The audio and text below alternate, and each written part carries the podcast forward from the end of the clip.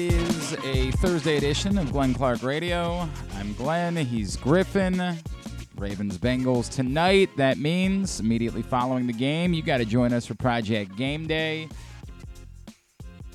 Myself, Rita, Femi, KZ, probably Andrew Stetka, Josh Jones. They got a great crew that we hang out with every game day this season. Come hang with us. PressBoxOnline.com slash game day, Facebook.com slash PressBoxSports, YouTube.com slash PressBox Online for Project Game Day, which is brought to you by AJ Michaels, Superbook Sports, and HelpMyGamblingProblem.org. I was going to check that off on my uh, sheet, but I just realized I don't have a sheet, so uh, that would make it awkward. Coming up on the program, big day. We got Ken Zalis. We got Mike Sando from The Athletic. We've got Got you and I.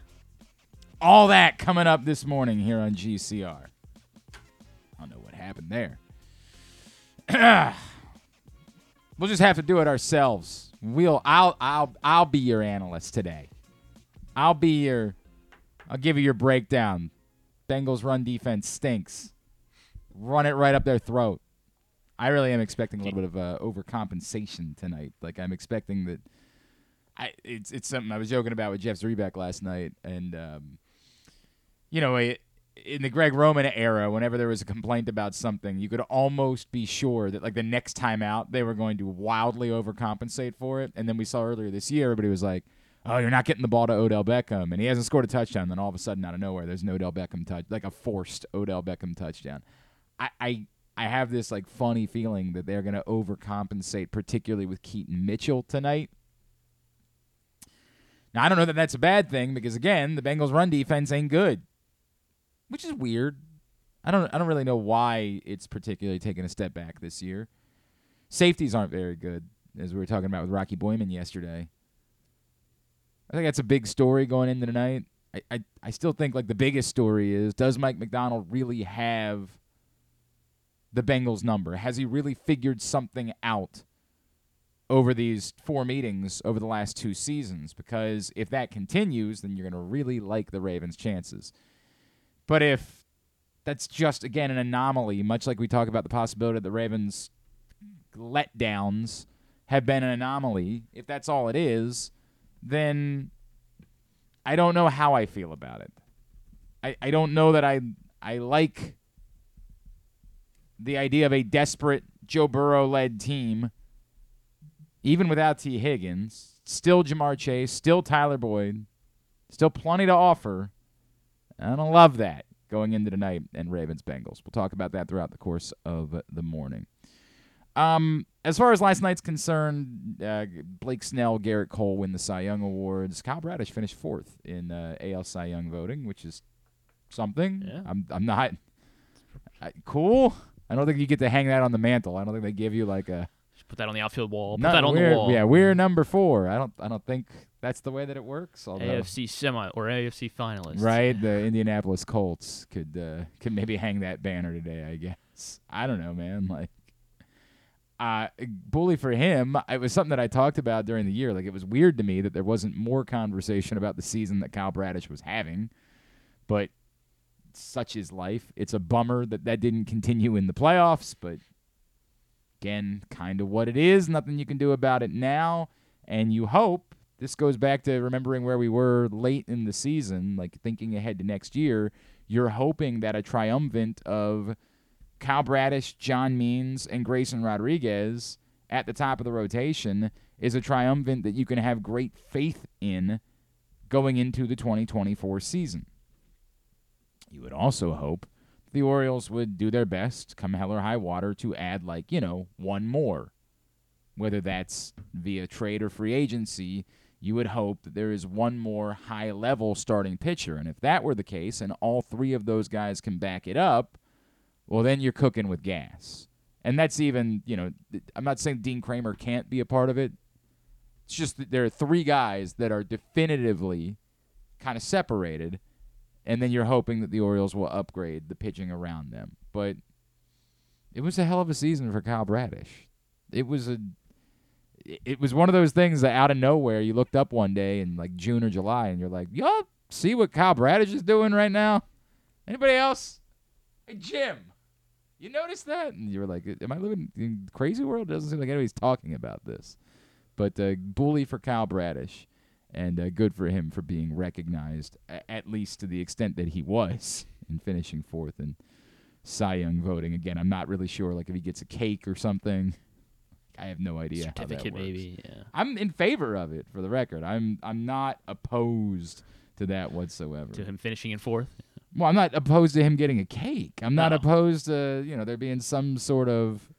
It's an accomplishment. I, all right. I think we've talked enough about Kyle Bradish finishing fourth, finishing fourth in uh, in voting for the Cy Young Award. Uh, college basketball last night. Unfortunately, everybody on the uh, losing end. Loyola losing to Binghamton, Morgan losing to Fresno, Coppin losing to Louisville. Which I hate to say it, that's embarrassing. no way getting around it. I mean, they lost by 20, so like maybe they kept it close like UMBC, but they they lost by 20. So Louisville stinks. It's like losing to a you know MEAC it- team at this point. Is point. it worse? Yeah, I guess it is worse to get blown out by Louisville than than to lose a game maybe you should have won like UMBC did. Um. Yeah. What are we Yeah, doing here? yeah. What am I? What, what, why am I? Why did I spend a second thinking about that? That's the dumbest question that you've ever asked. The hell was I doing there? I'm like, oh, maybe Griffin's good. No, you don't have a point at all. Draymond Green gets a five-game suspension for his shenanigans. Uh, he put Rudy Gobert in a chokehold the other night. We didn't even really get to talk about it yesterday. It's just so Had a quick stupid. tidbit on it. Yeah. It's just so stupid. It's just all. I, I actually have genuinely loved all the conspiracy theories. Like the conspiracy theory that was floating around yesterday that Draymond Green just sort of hates Rudy Gobert and was looking for an excuse. And like somebody on Twitter had receipts. Like went back of, of Draymond Green taunting Rudy Gobert about crying over missing the All Star team years ago, and he kept bringing it up year after year that one to me isn't as as juicy or as good as the conspiracy theory that when Steph Curry doesn't play, Draymond Green doesn't want to play either. I, I did. love I did that like one. that one. That one. to Draymond's me- gonna get himself ejected in this game. like, and there's like history of it. Like when Steph Curry doesn't play, Draymond Green is just disinterested. Like, well, we're not winning anyway, so the hell, I'll just go ahead and check myself out of this one. Now, this one comes along with a five game suspension, so I don't know. I don't follow the Warriors Yeah. close. I don't know if Steph Curry is going to play the next Yeah, he's five like, games. What steps out for two weeks? Yeah, right. Well, See ya. guys will just choke Don't- out Rudy Gobert. Don't mind if I do. I mean, it's wild, man. and we play Rudy Gobert tonight. Oh, this is Right. perfect. Yeah. It all everything lined up, and then there's a tussle between McDaniel. As soon as McDaniel starts tussling with Klay Thompson, he's just like, "Where's Rudy?" like what? What? That's not. This guy's not even the guy that's fighting. The hell's going on? He's just such a weirdo, and like you want to call him a clown, and you want to you know, trash Draymond Green, but it's such a complicated conversation because like you acknowledge the dude's going to the Hall of Fame. We can we can laugh at him all we want, and we can talk about like a weird piece of modern NBA history he is, but he's a basketball Hall of Famer. And at least one of those championships, arguably more, they don't win without him. It's it's bizarre, man. And you can't even define why he's great. Like, there's nothing that you can hold up and say, this is what makes him great. Part of what makes him great is that he is a goof. That he's willing to put somebody in a chokehold. Yes. Like, it's, it's part of that he's been willing to be like a hockey goon. And it, you can't, if you're not a Warriors fan, you don't root for him. You're like, oh, God. Draymond Green again. Like, Wow. I'm sick of his ass If you're a Warriors fan. if if you're not a Oh, no, Warriors okay. fan, I said. If you are a Warriors fan, you're like, yeah, but he's our goon. He's it's just and like he's he's goofy. It's not even like he's Oh man, it's hard to talk about Draymond Green. Like and and the place that he has in basketball history. It's very bizarre. A lot of people think the five games wasn't enough. Like he put the dude in a chokehold. Rudy Gobert said like if he actually knew how to choke, it could have been bad. And like one, funny, but two, I don't know. Maybe like I don't. I don't think Draymond Green was intentionally trying to like maim Rudy Gobert. I mean, he did like tighten up on it as he It, he did, better but like, angle. Man, it's so weird. I mean, It's yeah, I mean, I guess because when you think about it, it's like only five games. I guess that's Yeah, like I, I think one of the things I was talking about with Rita last night is like I, there's no precedent for this. right. They can't go back and say, "Hey, what's the last thing we did for a guy that put another guy in a chokehold? What's the what was the suspension we gave out for that one?" Like they have no precedent to fall back on. This is throwing punches. A lot of guys have thrown punches. A lot of guys have done other things. They have Ran no to the one- crowd. Yeah. They have nothing. Yeah, correct. They at least have that. They have nothing to fall back on in this circumstance. They like they go into the office. They're like, "Hey, pull the book out." What do you guys remember? When was the last chokehold suspension? Hey, hey, Dave, what do we do for that? Was that? wa- wa- wa- Was was no? It, no, no there wasn't a Horace Grant chokehold. You don't remember? And I'm not saying there wasn't one at some point in basketball history, because Lord knows I don't know all of basketball history. But that had to be a bit difficult in the NBA office for them to try, try to figure out exactly what the suspension should be for Draymond Green. And like really, they should when they announced the suspension, they should have just put uh, Draymond Green is being suspended five games for being an effing weirdo. Like that's how they should have announced it. Because I still I can't for the life of me figure out what this was other than you're an effing weirdo. So there it is. So so it be, if you will. Draymond Green gets a five game suspension. And then as far as the uh, injury report going into Ravens Bengals tonight, um, I, a couple of things. So the bad news, the follow up on Would You Rather Wednesday yesterday, is that it doesn't look like the Ravens are going to have Ronnie Stanley or Marlon Humphrey. Ronnie Stanley, we know, has been declared out. Marlon Humphrey has been declared doubtful. I got to be honest with you, I'm not really sure why those different designations continue to exist. Like it, the number of players that have actually played that have been listed as doubtful. Why don't you just list everybody doubtful? Why is there an out? Just list everybody as doubtful. This got practice full this week, but you know, there's a one percent. No, I mean like as if if they're not going to play. Like I don't understand why there's a difference between doubtful and out as far as designations are concerned. So that stings clearly. The good news is that John Simpson got back to practice practice because it is a short Thursday night week. John Simpson got back to practice, so it doesn't appear as though they'll be missing the entire left side of their offensive line. And with Morgan Moses slated to return, you're just kind of flip flopping Patrick Mekari, and he's going back to left tackle. That would be more troublesome if you were facing Myles Garrett again, because nobody had an answer for Myles Garrett. Trey Hendrickson is very good, but we don't know that he is at 100%. He is going to play. He doesn't even have a status. The players that will be missing, however, significant. Uh, we mentioned Tee Higgins. Sam Hubbard is going to be out. And um, one of the guys that probably would have picked up some of the load for Tee Higgins is Andrei Iosivas. And he's out as well. So they are depleted at wide receiver. But again, it's easier to be depleted at wide receiver when you have Tee Higgins, uh, sorry, Ja'Marr Chase at the top, Tyler Boyd to line up on the other side. Easy to make easier to make up for it. The Ravens also uh, without Trenton Simpson, but you know, not a major contributor, and everybody else looks like they'll be good to go tonight for the Ravens against the Bengals. The loss of Ronnie Stanley significant, clearly, as we talked about yesterday. Without Marlon Humphrey, you're asking Rock Ya-Sin, Brandon Stephens to go up against those two dudes. Probably Kyle Hamilton helping out a little bit in that department. Those two dudes. Ja'Marr Chase, you don't really want to have anybody in one on one coverage against him because he's Ja'Marr Chase. I wouldn't really love it if Marlon Humphrey was in one on one coverage with Ja'Marr Chase. He's, I'm not sure if you've heard, Ja'Marr Chase. He's he's good at this. He's a little bit different than everybody else. So that'll be part of the thing that Mike Macdonald will have to figure out tonight if he's going to continue to have the number. Yes. You would hand me the remote. Oh, you? I don't. I don't need to see him. Why would I want to see him? He's ugly.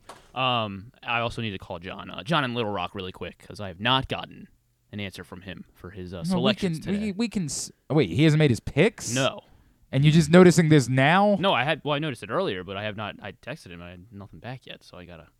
Uh, Make sure he's okay. Right. What do you want to take a break and then we'll do all this? I guess we can if you want. Is he okay? Can he? Can yeah, he wait through yeah, a break? I'm sure he can sit.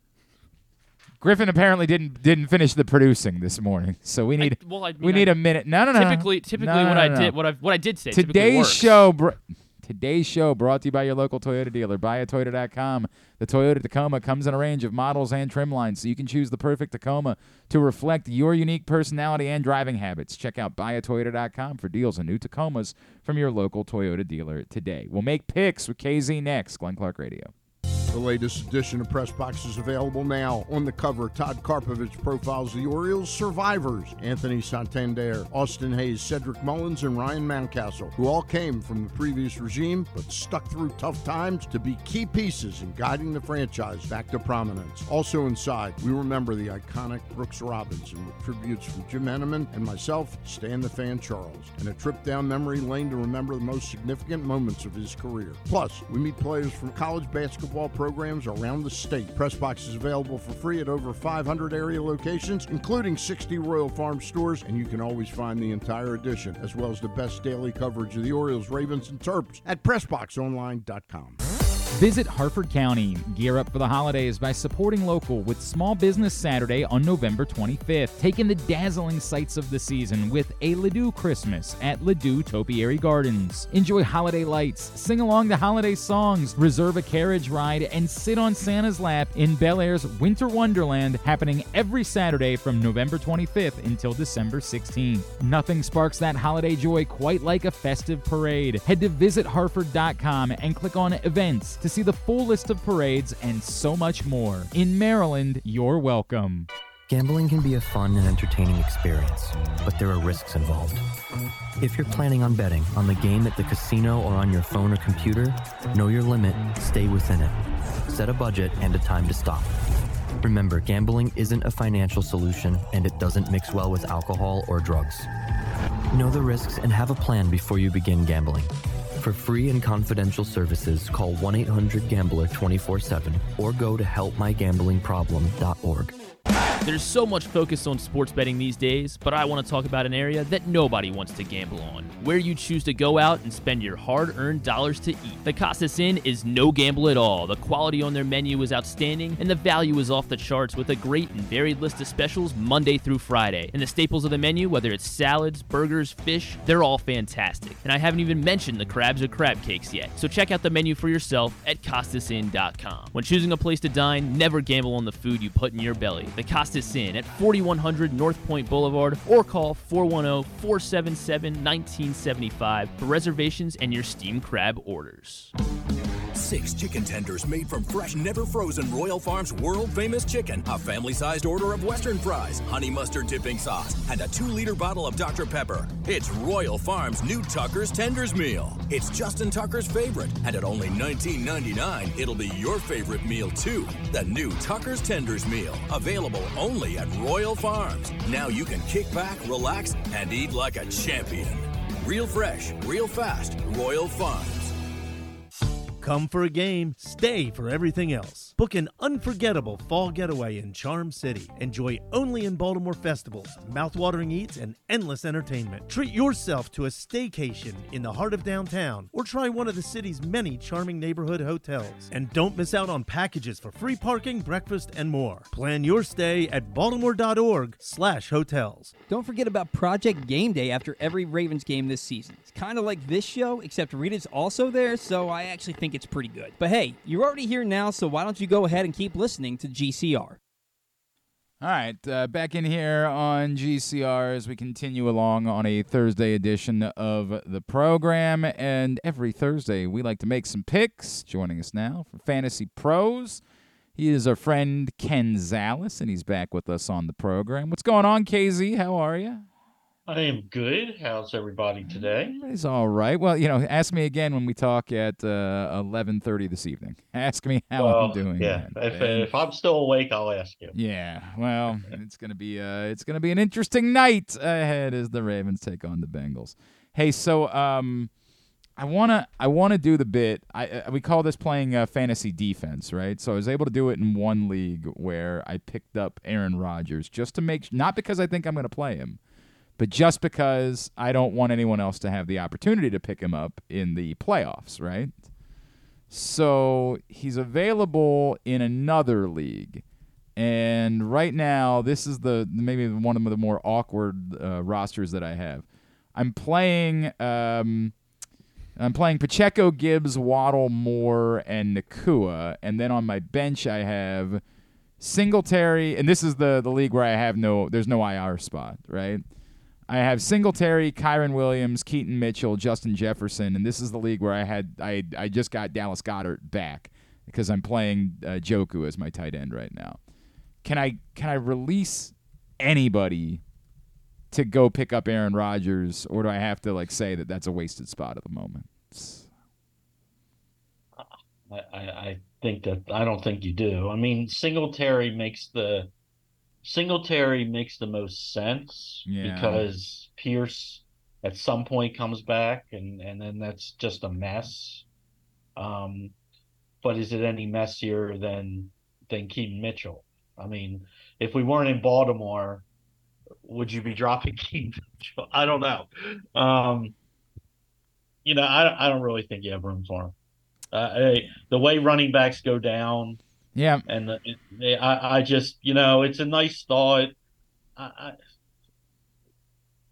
Aaron Rodgers is a lot of things, but he's not more advanced human being than the rest of us as far as healing time. um, are, Um, are you sure? Are, are you certain yeah, about I, that? I'm pretty He- sure. He I'm pretty be. sure because every time he talks, he backs he backs off of what he says. So Uh, I'm not. I, I wouldn't be in a rush. I'm not in a rush. It's just this is the the type of thing that I think that I'm clever, and so I want to. I want everybody Yeah, to be like, I- "Oh, that I- son of a bitch, he got us. He got us." I just like that feeling. Yeah. Well, yeah. Um, and Uh, go pick up Michael Carter instead. I don't really think I want Michael Carter. I think I'm good Okay. there. who picked him up? Arizona picked up Michael Carter. Yeah. Uh, yeah. Uh, at my flex, uh, I, I, I, I, I think I almost want to start three tight ends this week. I got Trey McBride, Dalton Schultz, or Calvin Ridley at my flex. I What do mean, the you got to start. You got to start McBride. All right, all right. So Ridley on my bench, Dalton Schultz on my bench. Yeah, Schultz doesn't bother me at all. I mean, I know people Okay. are. It just tells you how bad tight end position really is that people are talking up Schultz and he's been pedestrian. I mean, like, Ridley until he does something is tough to trust. Yeah. I mean, he, he's been awful for almost five weeks now. Hmm, even all right. even even with some other wide receivers not playing, he hasn't he hasn't been good. yeah, what's the story with Zay Jones? What's going on? I mean, he's it's same as last week. He could play. He's he hasn't he hasn't fully practiced yet, but we're only on Thursday. All right. Very good. Let's get into picks for the week. Uh, picks are brought to you in these lines that we'll be using, a courtesy of Superbook. You use the code GlennClark23 when you sign up at Superbook. You will receive up to $250 in a same day first bet match, win or lose. And really, this season, if you've bet with us, for the most part, you've been in the money. Of the original group of 10 that we had for the full season, only one person is below 500 for the year, which is, I would say, historic for our picks contest. We were horrible last We have year. never, One hundred percent historic. never been doing this No. well collectively this deep into the season. It is it is crazy. So for the most part, if you've been betting with us, it has been at least profitable for you this season. Uh, if you've been betting with Paul Valley, that's not the case. He is currently sitting in Scott Stat position as if our if the if the original 10 are all 1 through 10. If Jeremy Kahn finishes at the bottom of the table, then the the loser among the 10 is going to have to go to see Creed, is going to have to go to a Creed show by themselves next summer.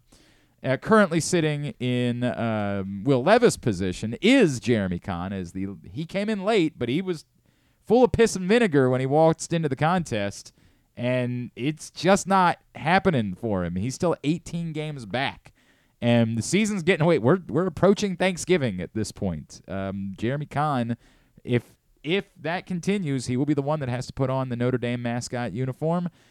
and then take an Irish dance lesson. Come in and perform that Irish dance. Also perform Zombie and Nothing Compares to You. And enjoy some blood sausage, haggis, and tripe. Wash it all down with a Will Levis Irish coffee. He says he's prepared. He says he's willing to do it. He also said that he'd take uh, extra Irish dance lessons on uh, on YouTube on top of it in order to try to really wow us. So I would look forward to that. But uh, there is still time for him to try to claw out of the hole. At the top of the table, we find KZ and Nick Kelly tied at the moment at 53 and 42, just a game in front of myself and John and Little Rock, two games in front of John Proctor and Kyle Ottenheimer, three games in front of Andrew Stetka, five ahead of Griffin Bass and Paul Valley. Now, a couple of things today. One, we apparently have not heard from John Little Rock. I'm concerned. It's not like John to do that. I love John, and I'm John. I love you. I hope everything's okay. Because I'm assuming there's probably something wrong, then we will extend. I don't think this is John just oh, forgetting. Yeah. We will extend until the. I, I don't think he's doing this to try to like find out what everybody else's picks are. We'll give him grace ahead of tonight's game. And again, I hope everything's all right with our buddy John in Little Rock. I hope there's there's no problems going on there. But we will we will given what I know about John, we will give him grace on this one. We will not immediately give him a zero for the week and um, and shift the contest. If this was Kyle Ottenheimer, I would not feel the same way. that guy, I would believe, is cheating. That's what I, I would do with that. We got three college games, six game NFL games to pick uh, as we do every week. Where are we starting this week? Plus our side bet on the line. We Oh, did- right. yeah. We didn't talk about the side bet. So is everybody in on the side bet? Um, Ryan Shell No. is not. Uh, what? I He mean, said just- no. No, he just hasn't. He just hasn't acknowledged it. Did you text him? I mean, I, I mean, I- I, emailed everybody. So I- he it- had it. Just tell Ryan several- he's in. I mean, this is what a weirdo. I don't. Maybe he has like, some sort of health. If he, maybe he's lactose intolerant. If he is, Well, so what? fine. No, just tell me that, and you don't have to do it. What? A, why is he such a weirdo? Um, Nick Kelly is in. Nick Kelly is He's joined in. Uh, and then everybody. John Proctor's in. uh yes. Paul yeah, yeah, Valley's Proctor's in. Paul Kyle's in. Kyle's in. Jeremy's in. Drew is. All right, yeah. So no need to Drew- make picks. Drew he just not wants, making picks. Drew has said that if either Paul Valley, I don't know why he's got a war with Paul Valley, or John Proctor wins, he'll pay the penalty with them. with with the yeah with the loser whoever loses. is I, it's I, it's very what a weird bit. He sent me that text at like seven this morning. I had to. Re- I'm like sitting in bed, like, what am I reading? I didn't. I didn't I understand appreciate- it when it was posted online. Yeah, it's the dumbest thing. Posted on- So dumb. I didn't. I still didn't understand it. Like what? He's just such a weird. Why is everybody such a weirdo? Well, I love that I texted him last night. He slept on it and was like, you know what? Yeah, I'm not gonna make some picks. That I'm not gonna do. I I think he's just, I, I whatever. I think he's gonna end up eating one of these things anyway. He's just very excited about it. Um, and then did you hear from Arditi? Uh, he is out for this week. Wh- This guy talking gets on Twitter like, "Oh, it's a shame you didn't include me. I'd love to do that." No, I, that guy might. We might fire that guy at some point. Fire. So Fire the him. deal is loser and ties. So to the point, if everyone goes five and four this week, if the entire league goes five and four, we're all losers, and everyone has to consume a McDonald's double cheeseburger with a Oreo McFlurry dumped on it, which is apparently how Jameson Williams consumes food. And I don't care. Those of you that are just out here openly saying, like, well, that doesn't seem so bad, seek help. Yeah. Ryan Yeah. Shell. What does that even, what does it say? It says, "You son of a bitch, I'm in." All right, thank God. I mean, why, why did it have to be? He was like responding on Monday, and we're responding eh, like he's like sending Jameson Williams. I'm like, would you just say yes or no? Why is this so hard? What has happened to the society? I got a, I got a lot So of problems. with these Stetka's not in. Um, What do you mean he's not in? He said no. I mean, he hasn't. Also, hasn't. You know. Text him. Oh my God. Griffin, you're the producer. Why is it? Ken, Ken, am I crazy? I, I no. I he. I, he. He's got it. This is the segment. I mean, Jeez. I don't. I don't. I don't know what we're doing here. this is. He just doesn't have answers for Here, here's what I know. I haven't made a pick yet. I've been on for 15. All right, let's get to it. Make some damn. Picks. Michigan, big, uh, where Big Noon Kickoff is. Yeah. Yeah, taking up all I the think parking everybody- and I think- space at uh, yeah, they are taking up all College the. Park. I don't know where I'm going to park. I got to go down for AJ Francis' Oh, food yeah. drive. And You have to get there. I do I think it's probably too I, late. at I this do think, based on a text I got this morning, that they might be uh, allowing AJ to appear on Big Noon Kickoff Oh. on uh, Saturday, which I Oh. appreciate to promote the the food drive that uh, we'll be doing. And please, if you're going to the Maryland game on Saturday, please bring your non-perishable food items to help benefit Sarah's house. We will be collecting them at every gate ahead of the game. If you can't make it to the game, again, either hit me on Venmo or PayPal or just hit me up on Twitter. Just say, hey, send me your info. And uh, I'm going uh, grocery shopping tomorrow, and I'm going to clean stores out of their ramen noodles in order to take them down and uh, get them donated to Sarah's house. So it'll just mean more ramen noodles. So please uh, hook us up or uh, uh, swing by the studio in order to hook us up for AJ's food drive. All right, go ahead. Uh, so yeah, Michigan at Maryland. Uh, it is at noon on Fox, and the Wolverines are 19 point favorites. That is extraordinary, isn't it? This is really testing me now. Michigan, what are we doing here? Michigan, I can't pick. How can I pick? I don't. I'm trying to think about if it was like 19 and a half is a massive number, and it really did make me Yeah. think well, about it. it's 19 it. even. So What? no oh, hook. it's just no 19. hook, Yeah. Well, now that you say it that Yeah. way, Yeah. Exactly. it kind of changes everything. Um, and we don't know yet if Jim Harbaugh's coaching in the game. We don't know any of those things. Maybe Look, John man, will come down. That's the. Yeah, that was I think Pat McAfee was pushing that yesterday. Um, man, I, I it it almost seems irresponsible to bet a team on the road that's 19 Michigan. What are we doing here? Go ahead, Ken. Michigan. Yeah. Yes. You're taking Michigan. Are you- Did didn't you email me Maryland? I thought I was I was like what? Uh, but I do I, I I would much I do believe Ken when he says Yeah, on if I did, if I did, it was late night and I Okay. hit an eye, hit a D instead of an I. Um. Yeah. I mean, you know, I guess what what do I want? I want to feel a lot better since they got that big win in Nebraska. Um. But yeah, I mean, you don't. I I don't. I don't believe. I still don't believe in this Maryland team right now. So yeah, Michigan uh, by by more than twenty. Um. Most of us also John and Little Rock ju- did just get back to me. He's a little under the weather, uh, but he did just get me his picks. All so right. so All he's right. doing Thank good. God. Um. He's on Michigan.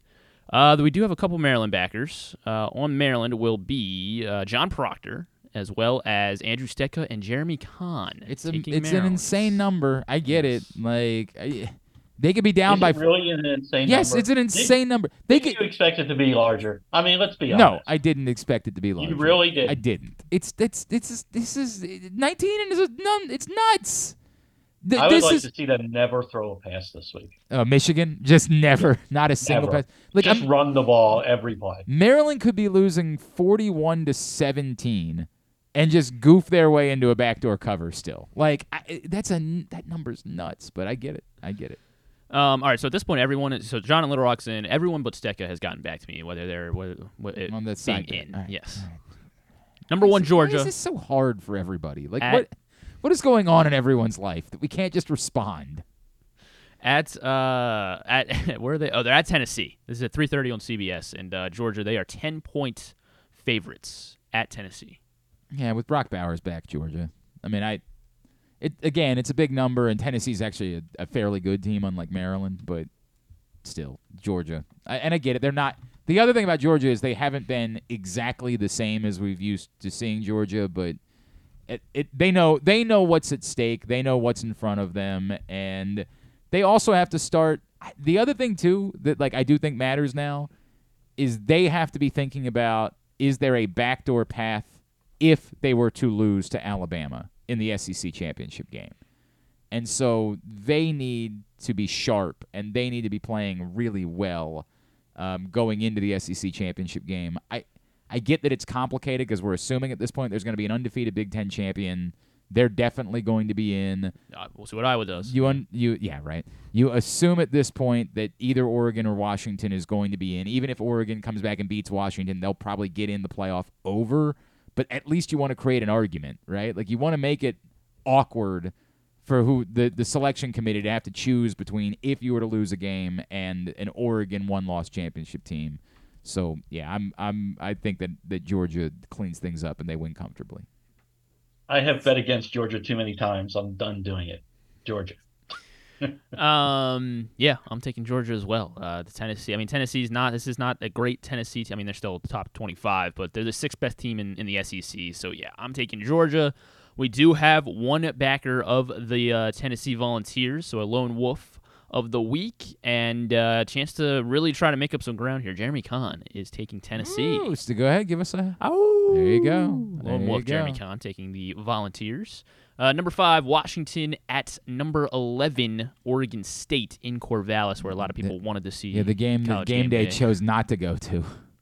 It's very weird. And uh, Oregon State are favorites hosting Washington. Two and a half. Two and a half is the line. I, Washington. I'm not. I get it. They have not been brilliant necessarily, but I, which team do I trust? The team with Michael Penix and Dennis Johnson, or I, Washington? Johnson. Sorry, what did I say? Dennis Johnson. I think I knew it. Dennis Johnson. That's the reason why I said that. Yeah, Di- Washington.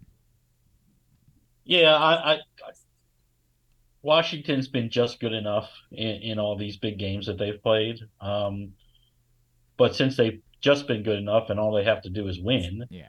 um, you know, uh, it's only what is it, two and a half Two and a half. Uh, plus Two two and and a a half half. if you're taking Washington. plus two and a half. Yeah. Yeah, I'll, I'll, ta- I'll just, I'll just take Washington. I, I, maybe they lose, but maybe it's on last second field goal by one. Uh, yeah, I agree with you, uh, Glenn. Uh, you know, I, I wanted to pick the Oregon State so I could say go Beavs because that's fun. Um, but yeah, they have the better quarterback. They have the better skill position players. So I will take Washington as well. We do have three, once again, three backers for Oregon State. It is Kyle Ottenheimer I'm this guessing time. Jeremy Kahn's one of them. Jeremy and Andrew Stetka Yeah. taking Oregon State. I have a great So, beat. all, so Jer- Jeremy's opposite of the three of us on all Yep, three. here we go again, which should be concerning, Okay. but given how Okay. picks have gone this year, it's just not all that concerning. I have a my an eternal beaver story that I tell. I swear to God, when I was in high school, I dated a girl, lovely young lady, and her mom didn't like me. Go figure, right? Like, what do you think? One day, I, I go to pick her up, and I'm she's like back in her room getting dressed or something, and I'm I'm in the living room, and her mom deadpan. We're silent, right? Like it's just dead because again, her mom doesn't like me, so we're just silent. And out of nowhere, she looks at me and she says, "Have you seen her beaver?" And I'm just like, "The f just happened." what in the Um, world is going on? And I swear to God, she comes running out of her room, like from apparently on like some family road trip when they were kids. She had this like plastic beaver that was a, an ongoing like joke within the family. She's like, "No, he hasn't." Like, all right, I'm glad I didn't answer that question in any way. He's seen her I'm glad I just left that alone. Definitely sounds It was very uncomfortable. Like it should have been coded. Very uncomfortable. Um, NFL game. To the NFL, uh, we will start on Sunday with the uh, Pittsburgh Steelers going to the Cleveland Browns, and the Brownies are one point favorites. One point favorites. I, I can't. They're starting Dorian Thompson Robinson. I get it. The Steelers stink. I understand that, but they're also the right kind of stink, where they're not going to lose to Dorian Thompson Robinson, where they're going to plot around. Their offense is going to be meh for three quarters, and then in the fourth quarter, T.J. Watt's going to take over, and they're going to give Kenny Pickett enough protection, and he's going to enough favorable calls. We, this is it's the same game. Steelers. Yeah, I, I I agree with that. I mean, uh, look, I I actually like uh, Dorian as a prospect, but he looked god awful. Hasn't played a snap since the Ravens game. Um, uh, Pittsburgh's defense is too tough uh, to for him to come and win a game. So I'll, I'll take the Steelers. Um, yeah, I agree with all that as well. I mean, Steelers, the the Browns O line will still be a little banged up, and T.J. Watt will just really be able to pin his ears back, and uh, I think get to DTR a lot. Um, plus, so the Steelers they're 11 and one in games that Kenny Pickett has started and finished, and I w- would think that they can keep him. Well, I don't know. I guess Myles Garrett's chasing him. We'll see. But either way, I'm taking the Steelers. Um, it is once again a lopsided uh, favor here. Uh, everyone is on the. It is eight to three in favor of the Steelers. On the Browns is John and Little Rock. And then uh, sensing a theme here, Andrew Stetka and Jeremy Kahn on the Browns as well. Okay. This is I look. I know. I, I'm starting to wonder if Andrew is doing the thing that Jeremy does with how Just he kind makes. of fades the public Yeah. more or less. that's what I'm starting to wonder. Uh, Las Vegas. They are leaving Vegas for the first time under Antonio Pierce, and They're going to Miami to take on the Dolphins, who are 13 and a half Such a big number. point favorites. So Miami's coming off a bye.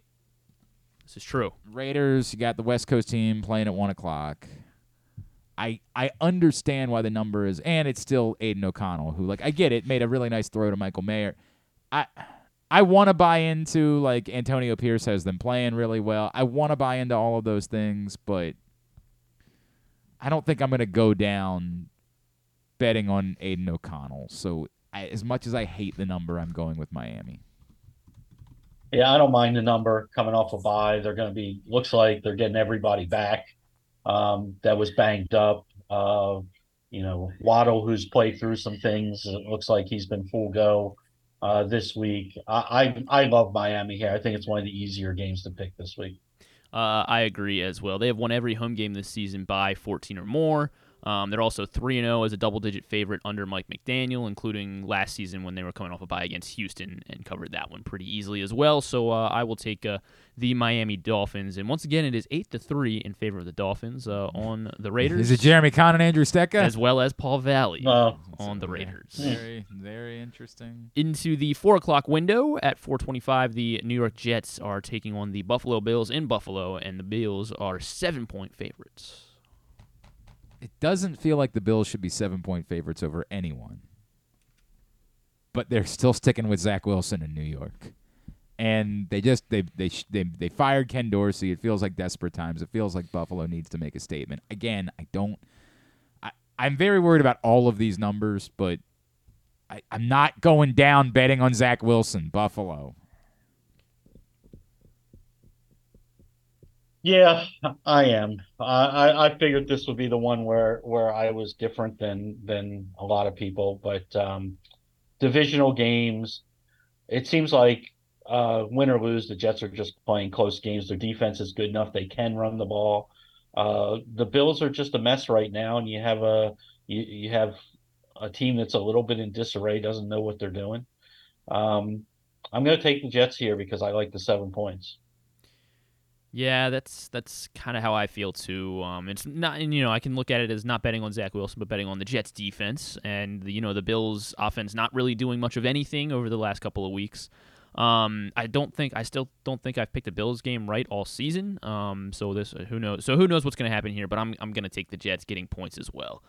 Um, Ken and I are in a slight minor- minority. It is six to five in favor of the Bills. Joining Ken and I is John Proctor, as well as uh, Dr. Nick Kelly and uh, Ryan Shell. That means I'm with Andrew Stetka and Jeremy Kahn. I don't know how is I feel about that at all.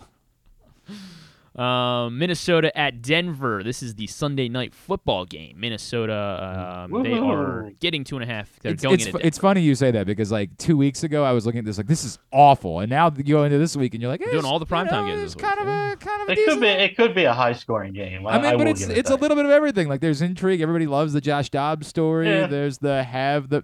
I mean, the Broncos. Oh, yeah. The Broncos have recorded back-to-back wins over the Chiefs and Bills, and like I don't know that there's a lot of teams in Mm-hmm. recent history that have back-to-back wins that are better than that. Like all of a sudden, this is a game that you're like, okay, I I'm I'm listening.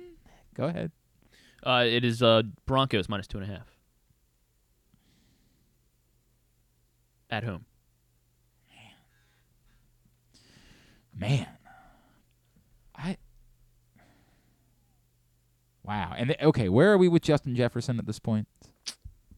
Fantasy uh, ESPN Not Fantasy projects. Oh, really? He's not going to play. That's big for me because I'm playing somebody that has, that has him. You That say that is like we are you saying that we, we know that or that's the assumption at this point? So, so the assumption is from a couple of different sources that he is doubtful to play, that he's not quite ready yet. Now that can all change with a limited practice today, He limited practice. but He, that he was practiced the word limited yesterday. yesterday. Right. Yeah. You know, limited, limited, full changes everything, but the word coming out after practice yesterday was that he still had an uphill battle. Now, you know, apparently we have a timer now on us.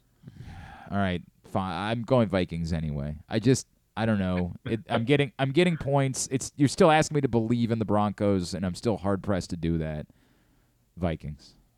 Well, you said the thing that I was going to say, but you already said it. Uh, the Broncos have two wins in a row against that may be the most impressive two game uh, stand of any team in the NFL so far this year.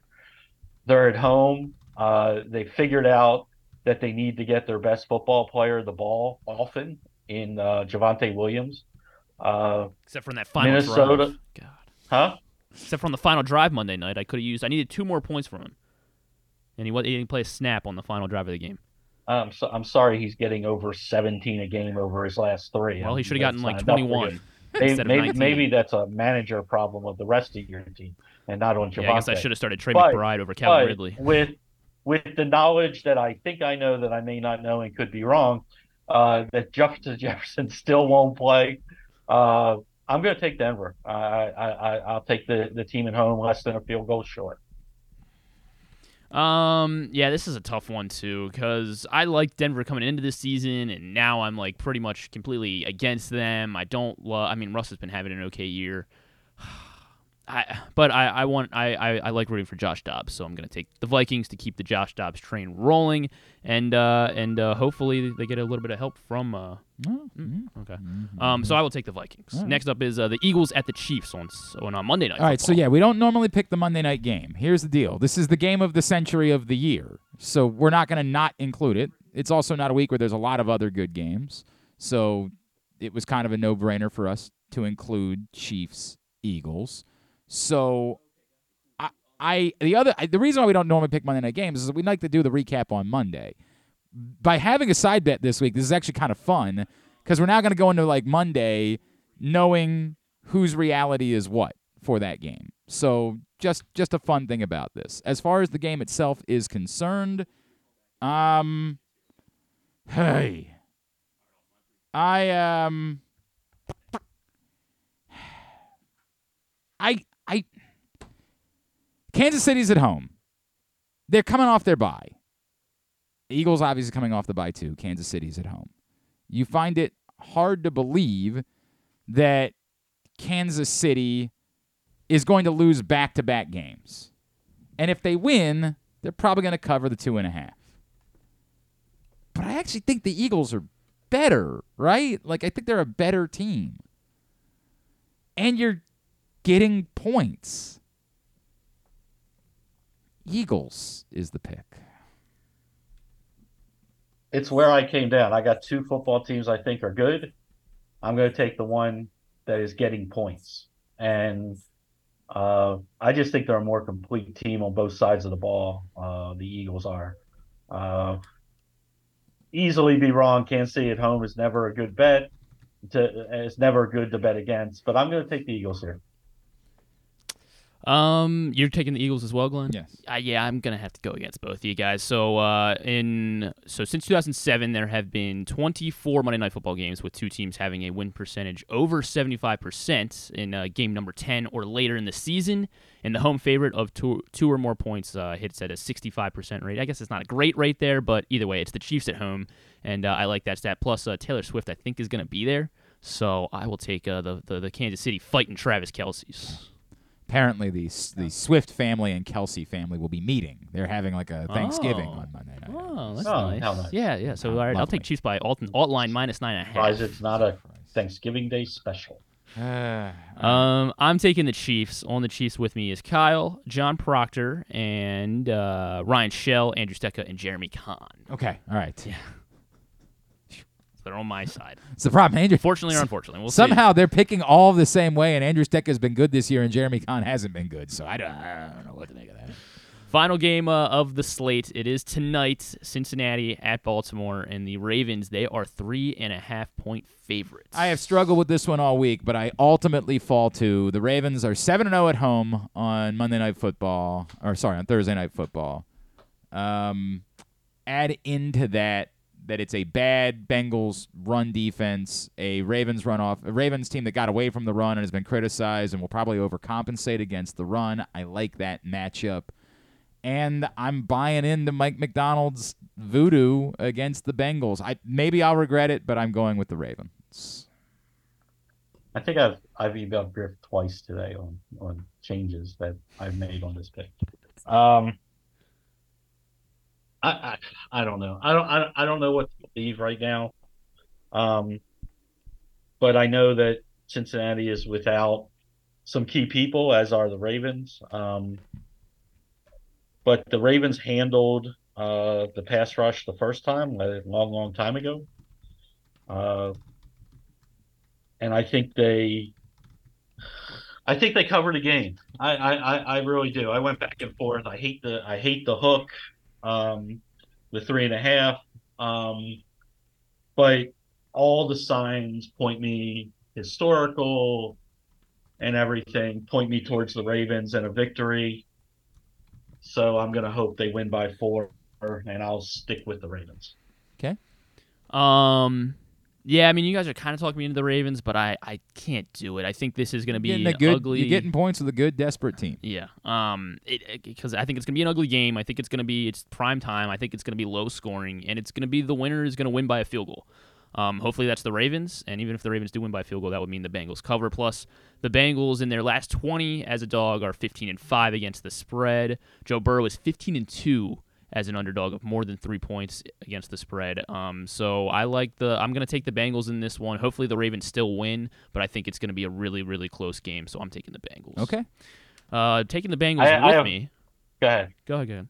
Okay. No, go ahead. Go Uh, ahead. Bengals uh, is myself, Paul Valley, and uh, Dr. Nick Kelly, and that is it. That we are the Alright. three on the Bengals. Oh man, that means I've got Jeremy and Andrew. Yeah, I don't know if they're did they on the pick every game the same way this year. Uh, Georgia and Tennessee they swapped Yeah, that's it. because That's Jeremy, the only one. Jeremy, Jeremy Don't know what's going on over there. Don't know what's happening with that. Yes, Ken. What were you going to say? So, so I have one question for the two of you. Over under five touches for Keaton Mitchell in the first quarter. tonight. Oh, I would probably take the. I, they're going to overcome. Wait, and- wait. You say the first. go- Hmm. First quarter. First quarter. Yeah, over I'd, under I'd still probably touches. take the over. I, they're gonna overcomp. They're gonna do that. They're gonna overcompensate. They're gonna I do know it. they are. Five's a lot. That's why. That's why it's so so much fun because what you said was right. Like Cincinnati cannot stop the run this year, um, and they're going to overcompensate, and they're totally going to overcompensate Mitchell. Uh, it's hundred percent the way things are gonna go. All right, buddy. Uh, are you gonna join us tonight? As long as I'm not asleep, yes. right. All right. That'll be. As long, as long as they don't put me to sleep with the boredom. Uh, yeah, I hope that's not the case. At Fans Fantasy on uh, Twitter is how you follow him. Fantasy Pros as well, and rankings every week at PressBoxOnline.com. Appreciate you, buddy. We'll talk to you. Uh, ooh, we'll have to figure out the plan for next week, but we'll let you know. yeah, we'll right? figure it out. All right, when pal. Ken's a loser, he's going to have to come in to eat Oh, this that's right. That's so. right. We got to do that. All right, well, well, not. It depends what day. Wednesday, All I'm not available. All right, we'll talk. We'll figure it out. Love you, dude. Okay, take care, guys. With us here on uh, GCR, appreciate that. Uh, TJ Houshmandzadeh is going to join us. I hear. Uh, he was uh, he, still believes the Bengals are the best team in the AFC North. I think he said that, however, before they lost the Texans game. Mm-hmm. So I don't know if that's changed anything. Well, then he saw the Ravens lose as well, so It's true. So I would imagine he's probably stuck with it. Maybe he felt like the Browns had become the best team, and then they lost to Deshaun Watson, so that can't be the case. Um, all right, we'll, we'll catch maybe up. now with- he's completely flipped. He thinks the Steelers are the yeah, best I don't team. know. It's like he defaults to the. Well, they're the only one that didn't lose. All right, we'll uh, talk to TJ Houshmandzadeh coming up next. He's with Fox Sports, former uh, Bengals and Ravens wide receiver. So, uh, an interesting person to get his perspective on tonight's game. We'll talk to him next. Glenn Clark Radio. The latest edition of Press Box is available now. On the cover, Todd Karpovich profiles the Orioles survivors Anthony Santander, Austin Hays, Cedric Mullins, and Ryan Mountcastle, who all came from the previous regime but stuck through tough times to be key pieces in guiding the franchise back to prominence. Also inside, we remember the iconic Brooks Robinson with tributes from Jim Henneman and myself, Stan the Fan Charles, and a trip down memory lane to remember the most significant moments of his career. Plus, we meet players from college basketball programs around the state. Pressbox is available for free at over 500 area locations, including 60 Royal Farm stores, and you can always find the entire edition, as well as the best daily coverage of the Orioles, Ravens, and Terps at PressBoxOnline.com.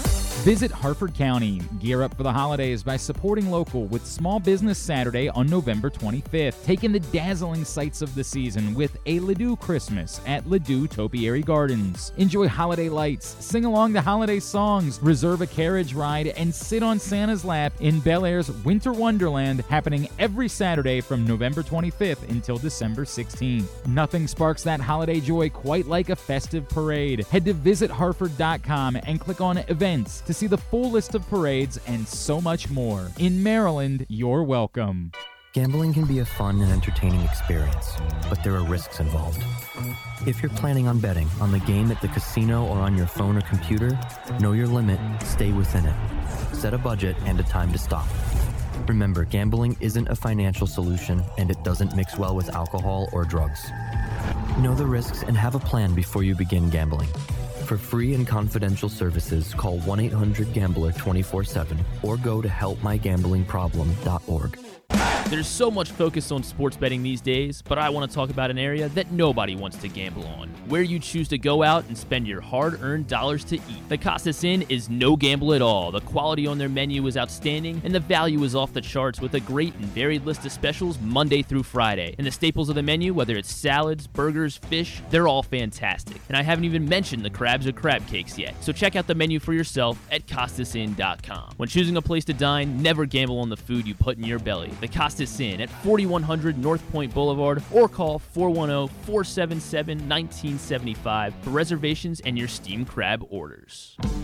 Six chicken tenders made from fresh, never frozen Royal Farms world famous chicken, a family sized order of Western fries, honey mustard dipping sauce, and a two liter bottle of Dr. Pepper. It's Royal Farms' new Tucker's Tenders Meal. It's Justin Tucker's favorite, and at only $19.99, it'll be your favorite meal too. The new Tucker's Tenders Meal, available only at Royal Farms. Now you can kick back, relax, and eat like a champion. Real fresh, real fast, Royal Farms.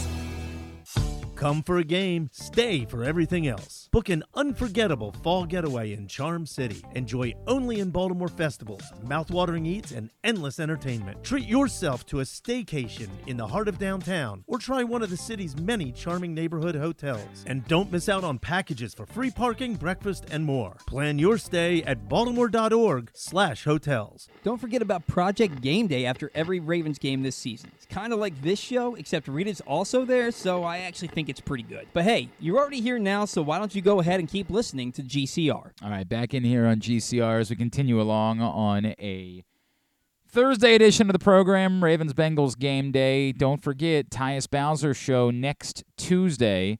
Next Tuesday night, the Tyus Bowser show will be at Mother's North Grill in Timonium. Tyus and a special guest will join us.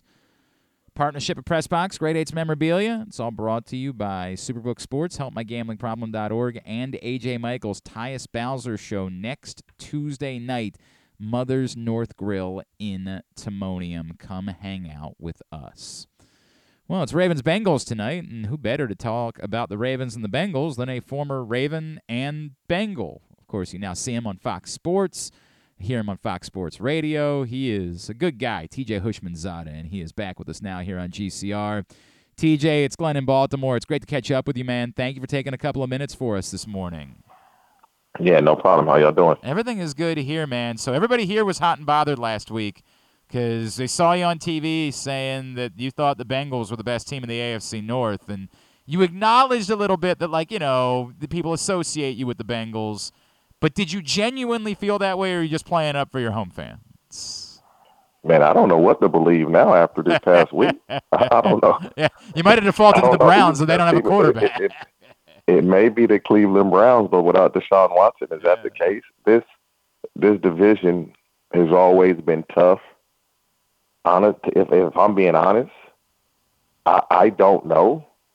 Um, but if I needed a drive and, and I needed a team uh, to go win the game, I would for sure take the Bengals. And, and so you just don't know. You know, the Ravens have been banged up a little bit. Marlon Humphrey, he won't play tonight. Ronnie Stanley looks like he's not going to play tonight. The Bengals really need this win if they want to get into the playoffs. And, and so it's going to be a tough game because the Ravens just blew a big lead against Cleveland, so they're going to be motivated as well. So it's perfect football you know, you you touch on a couple of things that are relevant to me about tonight, TJ. Like one, I think we saw this from Cleveland last week. That was a desperate team. That was a team that came into that game feeling like if we don't win this, the, the division's over, right? Like forget it. Um, and they played like it. And to your point, as crazy as it is to say this about a Bengals team that I think everybody still believes is a viable Super Bowl contender, like if they were to lose tonight, the division is essentially over, and we're not even at Thanksgiving yet. How much do you think that impacts them? That level of desperation coming into tonight. It's huge. They they can't afford to lose if they want to still win the division. They win this game tonight. In essence, they control their own destiny because they play the Steelers twice, yep. and they play the Browns again. And so for the Bengals, they have no other choice but to win. And when you look at it, Ronnie Stanley ain't, isn't playing. Trey Hendrickson is coming back to play after missing Sunday's game against the Texans, and so I don't believe Tee Higgins will play, which I that that's going to hurt the Bengals. But that desperation that they know will be there, I, I believe that will play a huge part in the game. So, TJ, you mentioned that if you needed one team and one quarterback to go make a drive, it would be Joe Burrow and the Bengals, and I completely get that. Why is there not the same level of faith in Lamar Jackson, right? Given everything, it's it's an it's an interesting topic that I've been discussing this week because we haven't seen Lamar in as many fourth quarter duels over the years, but that's typically because they've built up big leads and they've played from ahead. Why why are we reluctant? to give him the same amount of credit for how he plays in the first three quarters versus how other quarterbacks play in the fourth? It's not more so that he can't do it. It's that Joe has done it on the biggest of stages in the playoffs. That's fair. I, I think that's probably what Joe has accomplished that Lamar hasn't. I mean, Lamar was a unanimous MVP. Yep. When when you compare it to, it's no slight on Lamar because Lamar is one of the best quarterbacks in the league. But when when you talk about doing it on the biggest stage, your team needs you to take them down the field, and Joe has done that. Now, whether they won the game or not, whether the defense um, kept the lead or not, Joe has shown he can do it, and I don't know if Lamar can do it. We with this offense with Todd Monken now and the way they're playing, you would say, yeah, highest completion percentage he's ever had, um, throwing the ball much better. You would say, yeah, he probably can do it. But me saying it and him doing it is two different things. Me believing he can do it and him going out and doing it is is completely different. And so until he does it, we will all take the guy that we've seen and we know can do it. You point, you know, you pointed out obviously the Ravens struggled last week and they blew a big lead. And there's this weird, you know, kind of thing that's been going on the last two seasons. It's been pointed out. The Ravens have been uh, seven times with a healthy Lamar Jackson they have lost games in which they had, according to ESPN, at least a 75% chance of winning in the fourth quarter. And they haven't all been, you know, multi-score leads. Some of them have just been games where they, like they played the Colts earlier this year, and the, nobody thought that they should be losing to Gardner Minshew. And when you've got the ball in any lead in the fourth quarter, you feel like you should win that game. One of the things that's been asked is player leadership, right? Like you were in Baltimore around a time where there were a lot of A personalities on that team it, are you concerned at all that the Ravens maybe don't have those guys? They got really good football players, but do they have the right A personalities in those moments to make sure that they don't continue to have these types of blown leads? I'm not in that locker room, so I couldn't answer that for sure. But I've met Marlon Humphreys. 100% he's a leader on that team. Yeah. And so there's no question about it. I met him, spent some time with him. He's a leader on that team. Offensively, I don't know. You would assume Lamar would have that leadership. I, I don't know, but I, I would assume things happen. You know, when you play the Colts and Gardner Minshew, oh, we're gonna win this game, and so you tend to relax, and then you realize you're in a dogfight, and you you try to turn it on, and then you go to let man. That Cleveland Browns defense is tough. I mean, that's not a hard defense. I mean, that's not an easy defense to play against. And so they present so many problems with the way they attack the quarterback, the way they get off the ball, and they're so aggressive. And so it happens. But I'm again, I'm not in the locker room, but I do know from being around Marlon Humphreys that he's a leader on that team. And Harbaugh is one of the best head coaches in the National Football League, and this is why, since he's been the coach of the Ravens, they're always good. And so if they are devoid of player leadership, um, which I don't believe is the case.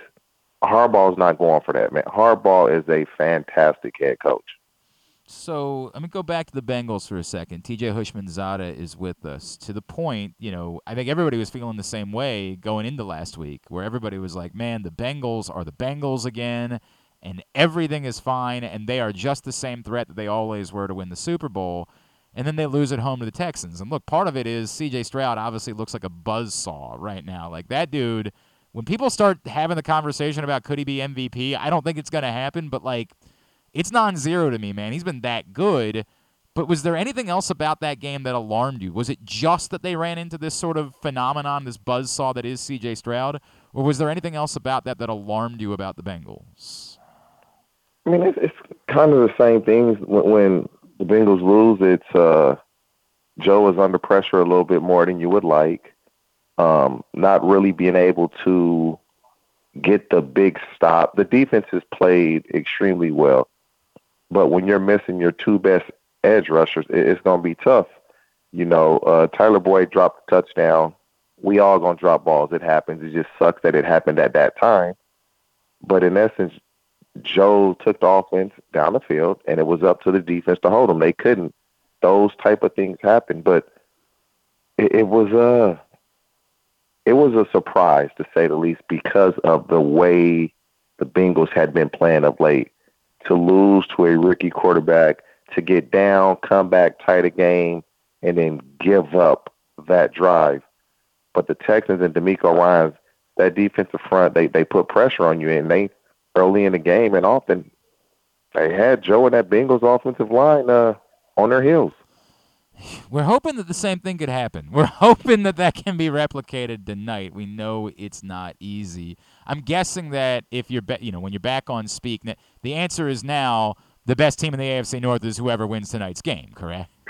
yeah, I mean, yeah, would have whoever wins tonight. You would think has a leg up, and and again, I'm not even bringing in Pittsburgh because they how do we continue talk, to TJ, find a way. Okay, wait a second. win. How do we talk about that though? Like, how do we have the conversation about the team that, to your point, has the record that they have, and we can't be dismissive of them, but we want to be dismissive of them because we know they're n- offensively not that good.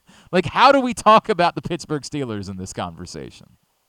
because the NFL is a game of complementary football. If you have one side of the ball that can't hold their own weight, eventually it's going to show. And so offensively, the Steelers, they have a hard time scoring the football. They have a hard time moving the football, let alone scoring points. And so that eventually, when you play the Ravens, who have the defense they have, the Browns and these other teams, where are the points going to come from? You know, and so you you go back to when they played the Browns early in the season. They scored more points on defense than they did on offense. That doesn't happen often in the National Football No. League, and so this is why this division is so tough. And yes, whoever wins tonight, um, I believe will and should win the division. But this roller coaster of a season, you never know. Man, it, it is a weird year too. I, I want to bring up a theory, TJ, before I let you go, if I could, because it's something we're going to talk about a little bit more later in the show. I have campaigned the last couple of years that I think it's insane that we've just made the NFL MVP award nothing other than who's the quarterback of the best team, because I feel like we like we miss the year that you know Josh Allen stunk and Stefon Diggs showed up and suddenly the Bills had the best offense in football, and like we weren't allowed to talk about hey, maybe that means that Stefon Diggs is the most valuable player in football. Like we weren't allowed to have a conversation, and everybody stink eyed me when I kept asking the question. Um, this year, like none of the quarterbacks have separate. We all know how good they are, but none of them are having the like cartoonish seasons that we've seen some quarterbacks have of late. Like we certainly see the impact that say an AJ Brown has in Philadelphia, or a Tyreek Hill has in Miami, or you know, boy, the 49ers look awfully different when Christian McCaffrey's on the field and when he isn't. Is this the year that we should talk about a non-quarterback finally factoring into the MVP conversation? Oh, you can talk about it, but isn't isn't it isn't going to change anything. Yeah. Like in essence, the MVP has become exactly what you said. The quarterback on the perceived best team. That's just what it is now. And offensive player of the year will go to all the guys that you just named that isn't a quarterback. It's just so And, lazy. and so I've said this so many times on my podcast that the quarterbacks get elevated. And when they're not playing well or they're not doing well, they don't have enough help. They need help. And when you get them the help and they play well, oh, they're the MVP now, not the other guys that were Right. brought in to help them. That's just the way it is now because the quarterback position has been elevated so much and it's important. But if that left tackle doesn't block, how important is the quarterback? the receiver doesn't catch the ball, how important is the quarterback? Football is a game where you need all 11 doing their job. And so I don't think um, that will change. In essence, it's the best quarterback and offensive player of the year is the best um, skill position player. That's that's what it's come to. Man, it's just so lazy to me. Like I don't. Why can't we have a actually talk like humans instead of just falling into group think? Uh, TJ, I'm going to be screaming at a cloud for years. I'm that. Old And I and. I agree with you because I said this myself. So we're we're on the same page with I, that. I appreciate that, brother. Um, all right. Uh, you mentioned the podcast. Obviously, we see on TV. What all can we get plugs in for, TJ? Oh no, no, no, no. I, I just whatever you guys like to watch, listen to, so be it, man. I, I just like to talk football. It's, it's fun for me. Hey, man, it's the first person I've ever asked that's been like, if you don't want to watch it, don't watch. Yeah, for sure. I appreciate. It's what I deal with when people tell me they don't like a topic that I'm discussing on my radio show. I'm like, you know what? I never did. I never called the Oprah show and said, pick a different topic. I just changed the channel. I just there watched something else. There you go. If you don't like what we're doing here, all good. Check in tomorrow. We'll be doing something else. That's the way that it goes. Uh, at TJ Hush 84 is how you follow him on uh, Twitter uh, or on Instagram, and just at Hush 84 on Twitter. Uh, TJ, man, I really enjoy this every time you take time for us. Thanks so much. I know you're a busy man. Really appreciate you doing this, dude. Nah, you you guys take care. Appreciate it. TJ Houshmandzadeh, former uh, Ravens and Bengals wide receiver. Some interesting thoughts. The desperation part definitely sits with me going into the night. Like that part of this is a factor. And Griffin picking the Bengals and saying I'm getting points with a desperate team that has Joe Burrow as their quarterback, like I get it. I completely get it. I'm worried about that.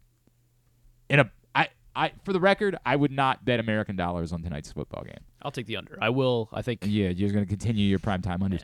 And and again, if you're going to continue to take the unders, then you like the idea that it's going to be a closer scoring game, right? Like if what's the, what is the number for tonight? Remind. I Remind believe me. it was 46, to- which still seems high. Or actually, it might have been 47 yesterday. I will uh, see what uh, the old 40 Superbook says. 47 is like a 27-20 game. Uh, I don't see that. I don't see it being even that I don't- high. I don't.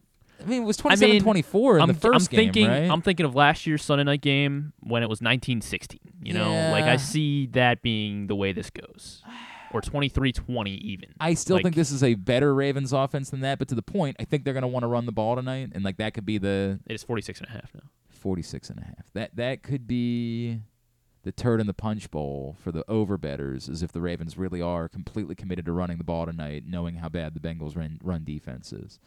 I just don't understand. Like they lost. Like I understand why they took a step back at safety. We were talking about that with Rocky Boiman yesterday. Like I understand why they took a step back there. I don't understand why they've been so bad against the run this year. I don't get that at all. If you want to join Griffin in continuing to go with the primetime unders philosophy, go do that right now at superbook.com. Download the Superbook app. When you do, use the code GlennClark23 when you sign up, and you will receive up to $250 in that same day first bet match. So let's just say you throw $250 at the under tonight. You win.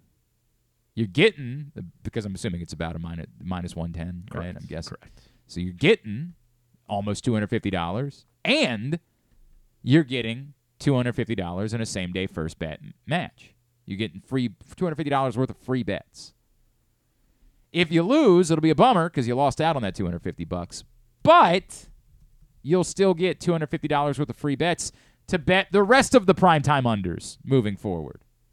You going to do it on Monday night, by the way? Chiefs, Eagles, two teams coming off a bye. That one I may. You're gonna uh, bet the under in that one? And, uh, You're going to choose to pass. I'm yeah, betting the under in that one. Probably some Travis Kelce prop bets since we know Yeah, Taylor oh, will be there. Um, and then hopefully I can just sit back and enjoy. You know. I'm starting to think they should do an alternate broadcast on Monday night. Like, if you don't want any Taylor Swift content, if So you, I'll avoid that there's, one. There's there's there's the major like they do the Manning cast, but instead Yeah. for Monday night it's just here's the broadcast that's not about Taylor Swift.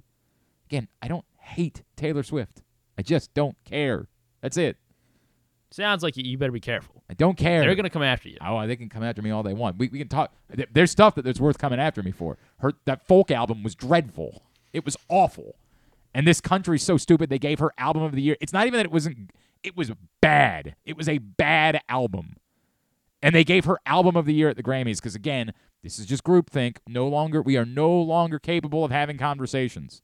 We just fall into Taylor Swift good. No, that wasn't. It was bad music. We just can't. We we're not capable of doing it. It's like we're not capable of um, doing a lot of things. It's just a, uh, again old man yelling at cloud. All right, uh, we continue along here on a Thursday edition of Glenn Clark Radio as we get ready for Ravens Bengals tonight. Uh, man, I saw that our next guest was going to be hanging out at the Jimmy Seafood tailgate party tonight, the tailgoat, and I said, "Wait a second, that's my buddy, that's my friend." And of course, it's been awesome all season long to see him as part of uh, Amazon's coverage of Thursday night football as he will kick it off once again tonight. Of course, with his legendary tune, Ain't Nothing Wrong with That. I love this man. In fact, I don't even know if he knows this, but once upon a time, I danced on stage with him at in DeKalb, Illinois, at a little festival he was playing at called the I don't even remember what the festival was called. But this man is the great Robert Randolph, and he is back with us here on GCR. Robert, it's Glenn. It's always good to catch up, brother. Thanks for taking a couple of minutes for us. What's up, brother? Hey, How you doing, man? Everything is good, man. This is awesome. First of all, how did this whole thing come about? I, I know you've done sports themes, and everybody knows that you are you're basically a New York sports insider, right? Like your your Twitter account is way more about the Knicks and the Giants than it is about music in any way. But but this is a this is a big deal, right? Like getting the opportunity every week. How did this come about that you got hooked up uh, doing the theme for Amazon? Well, the thing for Amazon and, and Thursday Night Football, you know, they were sort of looking to see how they could, um, you know, be a little different from uh, Sunday night and Monday Night Football, and they they they were kind of searching for, you know, somebody that wasn't really country, that wasn't really hip hop. And I said, "Hey, it's little old me over here, it's Robert Randolph," you know. so they were like, "Yeah, that's right, man. You got that great song that sort of brings everybody together called Ain't Nothing Wrong with That. And, and uh, I mean, because they were getting actually pitched like some of the biggest artists in the world, you know, all of the big people. And they chose little old me because my song Ain't Nothing Wrong with That speaks to love and happiness and everybody and all walks of life and getting together in the world and having a great time. So here I am on the big TV spot and we got it, you know? Dude, so you know this is this blows my mind too. That song is nearly two decades old at this point, and it Bro. still has. like I'm tell, I, I remember hearing that song for the first time. Like, whoa, this is a game changer. Because I had seen you live and your live stuff, but like I was like, this dude is about to be a superstar. of Superstars, and I over the like I over Yep. the, over the years, this is a straight shoot, man.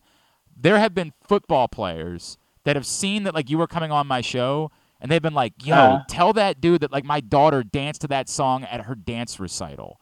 Like the way this song has stood and has been so significant for so long. I, I know you've done so many things, but how significant has it been for you knowing the impact that it has had on so many people? Man, you know, it's really great. It's kind of funny because we, uh, you know, um, one of the producers that I worked with in Nashville at the time, he was telling us how he came to a, you know, him and his buddies came to a show in Nashville and they had never seen that diverse of a crowd. He was like, man, everybody was there. Because what happened, days before that, we had already started writing the song.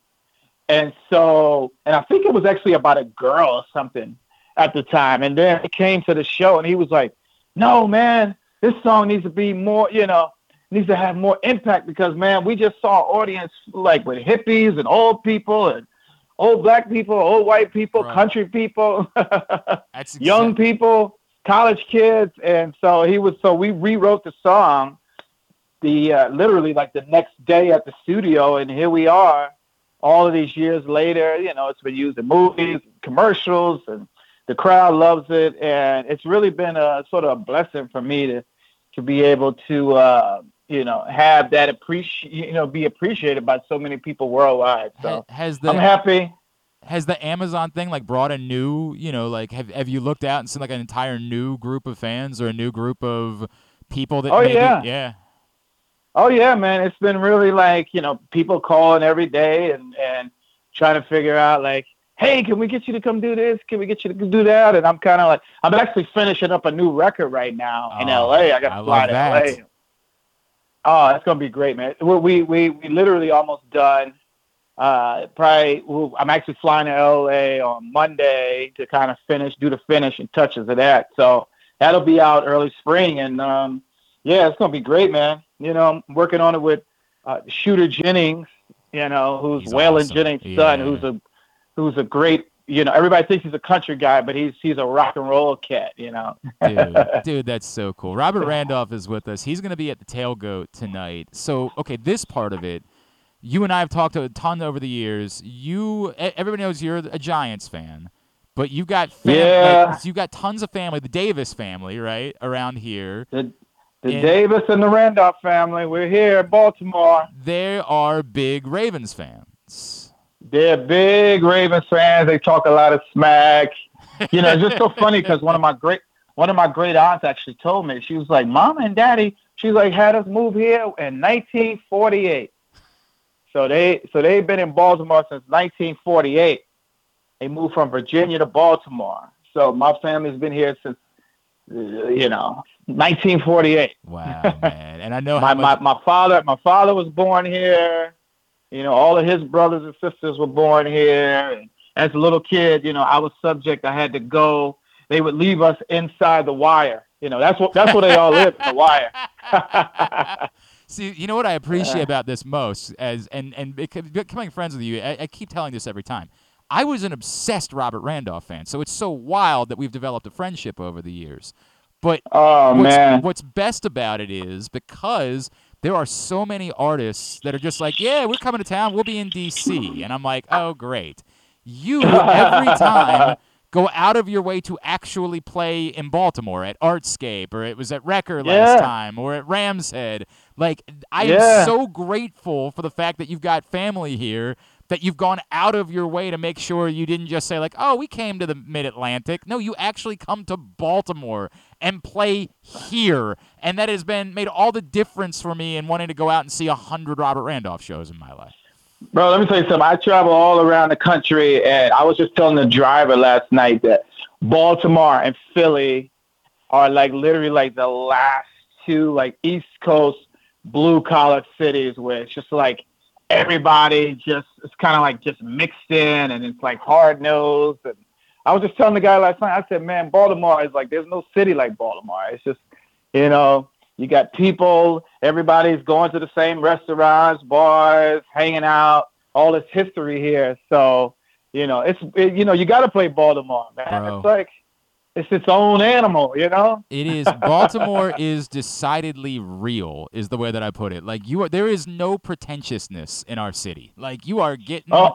you're getting what you're getting, dude. like That's it. You yeah, right? You know, as Oh. a uh, as a as a guy just told me, like, man, you got to come here. You know, you come here and get you some ham hocks, man. You know, you get. All right, so you're doing the tailgate tonight. Um, uh, we love Jimmy's; they're our friends, and yeah, man. uh, that I don't know how that came about. I don't know what the plans are for tonight. I am angry that I have to work and that I am not able to just go hang out.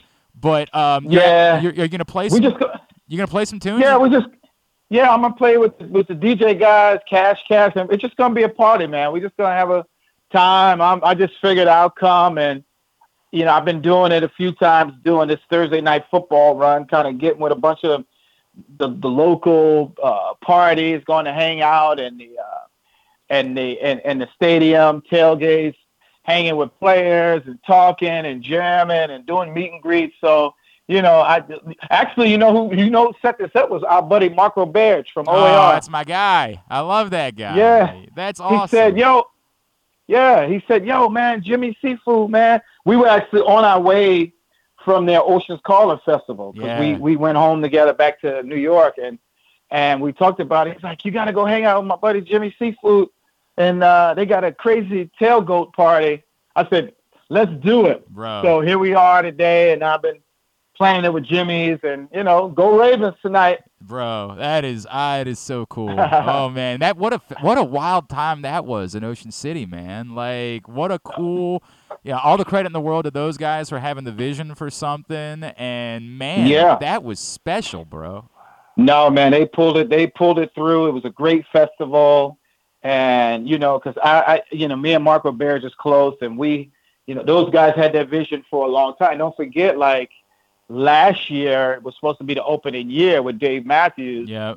and it got rained out with the storm and all of that that happened there. So I was so happy that they stuck with it and had the faith, and um, it was a great year this year, man. We had we had a great time, man. I mean, the whole festival from from from from doors to the you know from one o'clock all the way up until the last band. Everybody had great sets. It was big crowds for every single artist, and I'm I'm happy for those guys. I, I'm gonna need that to happen with Dave Matthews and you again because I there is a video. I, I have like a I have a, pl- a YouTube playlist that I use at the gym, and there is a uh, Red Rocks video of you guys doing Louisiana Bayou together that I swear to God I watch like at least once a week, man. Like it gives me that much joy. It is one of my favorite things that uh, that you guys ever did. Uh, was working together on that, man. That that is special. Uh, all oh right, man, thank you so much, brother. So convince me why. We had a great time. Yo, bro. Convince me why it's gonna be different for the Knicks this year. Convince me of that. Convince you what? Convince me why it's gonna be different for the Knicks this year. Well, you know what, man. You know what? The Knicks, the Knicks are just getting better. King King Julius Randle, you know, who, who gets a lot of hate from a lot of people around the league. He's he's going to continue. He's going to move his way up to second team All NBA. The Knicks will get to the conference finals. You know, uh, not the finals this year. The next year we'll be in the finals. So Knicks are going to rule the Eastern Conference. You know, after next after this coming season, man, we're gonna get us a superstar. I've heard that from you a time or two. I keep hearing that every year. Yeah, man. This is the year that you're gonna land somebody, and I keep waiting. Well, hey, no, that's all right. Listen, we were patient.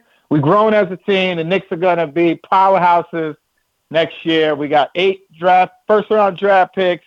So we're gonna get us a superstar. it's about their time. We've been all been patient. Ah. The world the world has been watching the Knicks fans suck for a long time and we're back. All right, uh, Robert Randolph tonight, the tailgate with our friends at Jimmy's. I don't even know if there are tickets available, honestly, because they tend to sell those things out pretty quickly. Uh, they are wild Yeah. parties. Uh, dude, No, I think it's all sold out. Yeah, I Okay. think. But uh, hey, everybody, come. You listen, come, come flood the area, man. Let's go. yeah, you'll be able to hear it as you're getting down. Just wander over towards. Uh, they do it at Hammerjacks, so just wander over in that direction. You can hear some beautiful tunes. Uh, when the yeah, man, we're gonna be. The... Hey, listen, I was hoping the Ravens would get Saquon Barkley and a trade from the Giants. makes two of us. Uh, yeah, no, but the Giants wanted to keep Saquon, and, and you see how we're the worst team in the league. Yeah, so right. Great call. Yeah. Great call. Partnering up with a kid that's living at home playing quarterback. Partnering up with that. guy. Great call. Oh gosh, man. Dude. it's been horrible, man. It's been horrible. That's brutal. Uh, Robert, love, love, you, love you, brother. Uh, can't wait to hear the new album. You know we'll be in Thanks, touch. buddy. Thanks for taking a couple minutes this morning, man. All right, guys, thank you a lot, man. That's Robert Randolph, uh, a genius. I mean, like literally a genius. And you, of course, when you hear the theme song for Thursday Night Football, you're like, "Oh, right, him. He's your favorite musician's favorite musician. He's brilliant. He's I don't even have the words to describe uh, the greatness of Robert Randolph, but that's really cool that uh, he's going and hooking that up tonight here in Baltimore. All right. Uh, today's show also brought to you by the Stan the Fan Variety Hour. Uh, later on today, facebook.com slash pressboxsports, you'll see Stan the Fan uh, connecting with John Eisenberg, of course, the author of Rocket Men, which is a great book about the history of black quarterbacks in the NFL. Every Monday, Stan, Ross, and Luke Jackson, of course, Ross Grimsley, get together to talk baseball. Again, facebook.com slash pressboxsports, youtube.com slash pressboxonline, pressboxonline.com slash video. Still to come today, that theory that I have, we were talking about it with TJ Houshmandzadeh. I'm going to run it by Mike Sando. I know he agrees. It's time to talk about non quarterbacks as MVP. We'll discuss that next. Glenn Clark Radio. Come for a game, stay for everything else. Book an unforgettable fall getaway in Charm City. Enjoy only in Baltimore festivals, mouthwatering eats, and endless entertainment. Treat yourself to a staycation in the heart of downtown or try one of the city's many charming neighborhood hotels. And don't miss out on packages for free parking, breakfast, and more. Plan your stay at baltimore.org/hotels. Why bet with the big boys this football season? Instead, try your hand with the local book, Superbook Sports, this fall. Superbook Sports is the book next door, just a dedicated team of the best odds makers in Las Vegas, making sure you get the best prices and parlays anywhere. And now, Superbook will give you a bonus of up to $250 when you sign up and wager on the same day and use the promo code GlennClark23, G L E N N C L A R K 23. So bet with the best and use the promo code GlennClark23 this football season with Superbook Sports. Visit superbook.com for terms and conditions. Gambling problem? Call 1 800 Gambler. Six chicken tenders made from fresh, never frozen Royal Farms world famous chicken, a family sized order of Western fries, honey mustard dipping sauce, and a two liter bottle of Dr. Pepper. It's Royal Farms' new Tucker's Tenders Meal. It's Justin Tucker's favorite, and at only $19.99, it'll be your favorite meal too. The new Tucker's Tenders Meal, available only at Royal Farms. Now you can kick back, relax, and eat like a champion. Real fresh, real fast, Royal Farms. Gambling can be a fun and entertaining experience, but there are risks involved. If you're planning on betting on the game at the casino or on your phone or computer, know your limit, stay within it. Set a budget and a time to stop. Remember, gambling isn't a financial solution and it doesn't mix well with alcohol or drugs. Know the risks and have a plan before you begin gambling. For free and confidential services, call 1 800 Gambler 24 7 or go to helpmygamblingproblem.org. What's up, everyone? It's Tyus Bowser, and I've had so much fun hanging out with Rita and putting up with Glenn the last couple years that I've decided to do it again. Season three of the Tyus Bowser Show is happening this year, as we'll be all over town, giving you the chance to get to know me and some of my teammates. As we talk football, life in general, and just say what needs to be said. You can find out more about the show by going to pressboxonline.com slash Bowser. If you don't live in the area, you can watch the shows live on Facebook and YouTube. And if you miss one, you can listen Friday nights at 105.7 The Fan. So we'll see you all season long for the Tyus Bowser Show, a partnership of Pressbox and Great Ace Memorabilia. The next Tyus Bowser show is Tuesday, November 21st at Mother's North Grill in Timonium. It's brought to you by Superbook Sports, AJ Michaels, and HelpMyGamblingProblem.org. What company has the expertise to make your home healthier by purifying your air and killing all viruses, allergens, and bacteria? AJ Michaels, Heating and Air Conditioning in Baltimore and Annapolis, ajmichaels.com. Make the most out of every day in your Toyota RAV4. Available in hybrid or gas only models. A RAV4 can get you where you want to go in style. Check out buyatoyota.com for deals on new RAV4s from your local Toyota dealer today. Make sure you tuned in every Tuesday for Pressbox fantasy football analyst Joe Serpico to get you ready for your waiver wire Wednesday, brought to you by Live Casino and Hotel. And if you have other fantasies you want fulfilled, subscribe to Glenn and Jeremy Kahn's OnlyFans page at Wait, are people supposed to know about that? I, I this is this is the greatest story of all time. Like I I I'm not a politics guy. Everybody knows that. But uh, it just came across my the um the House of Representatives has filed their ethics report about George Santos. And this dude, on top of everything else, apparently used campaign funds to pay for OnlyFans, Botox, and at Sephora. On October 21st, 2022, Redstone's bank account received a $25,000 wire from an account affiliated with Contributor 2. From there, $25,000 was transferred from Redstone's account to Representative Santos's personal checking account. On October 26, 2022, Redstone's bank account received a $25,000 wire from an affiliate account affiliated with Contributor 1.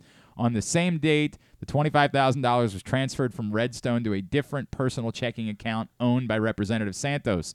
After the $50,000 from Redstone was deposited into Representative Santos' personal accounts, the funds were used to, among other things, pay down personal credit card bills and other debt, make a $4,127 purchase at Hermes. I don't know what Hermes is. Oh, that's you know? another like designer brand. Okay. And for smaller purchases at OnlyFans, Sephora, and for meals and for parking. The ISC did not find evidence showing that the contributions received from contributors uh, contributors one and two were used to support Representative Santos's candidacy. Well, I don't know. This I, is, you almost have to give the guy credit at right, some uh, like point. that- maybe this Like, does support his candidacy. It's in yeah, right. the old discretionary funds. Um, like you almost have to hand it to him at some point. I it's crazy that I'm saying that because like I should be the guy that says like no, unbelievable. but like Jesus Christ, man, the guy is a complete fraud. Knows he's a complete fraud, and it's just like, Yeah. and I'm gonna keep doing it anyway. how much of it went to OnlyFans? Every, it just said the everybody, rest of. yeah, it, it's, It- it said no- smaller purchases, Oh, okay. smaller purchases at OnlyFans, Sephora, and for meals and for parking. So he wasn't using too much on OnlyFans for what it's worth. Just, just some of it was going to OnlyFans. This guy just doesn't care. Like he just doesn't. I mean, I, and I get it, right? When you're baseball's all-time leading home run hitter, and you know you won 17 Grammy awards, I can understand why maybe you're a little detached from reality. The dude is just like, I'm gonna keep doing it. You ain't gonna do nothing about it. And then somebody's gonna go talk to him today, and he's gonna say something like, "Yeah, well, you know, I made mistakes." I guess I should have spent more. Yeah. It's unbelievable, man. It's it really is one of the greatest stories of all time. Like it's I don't know how to describe it.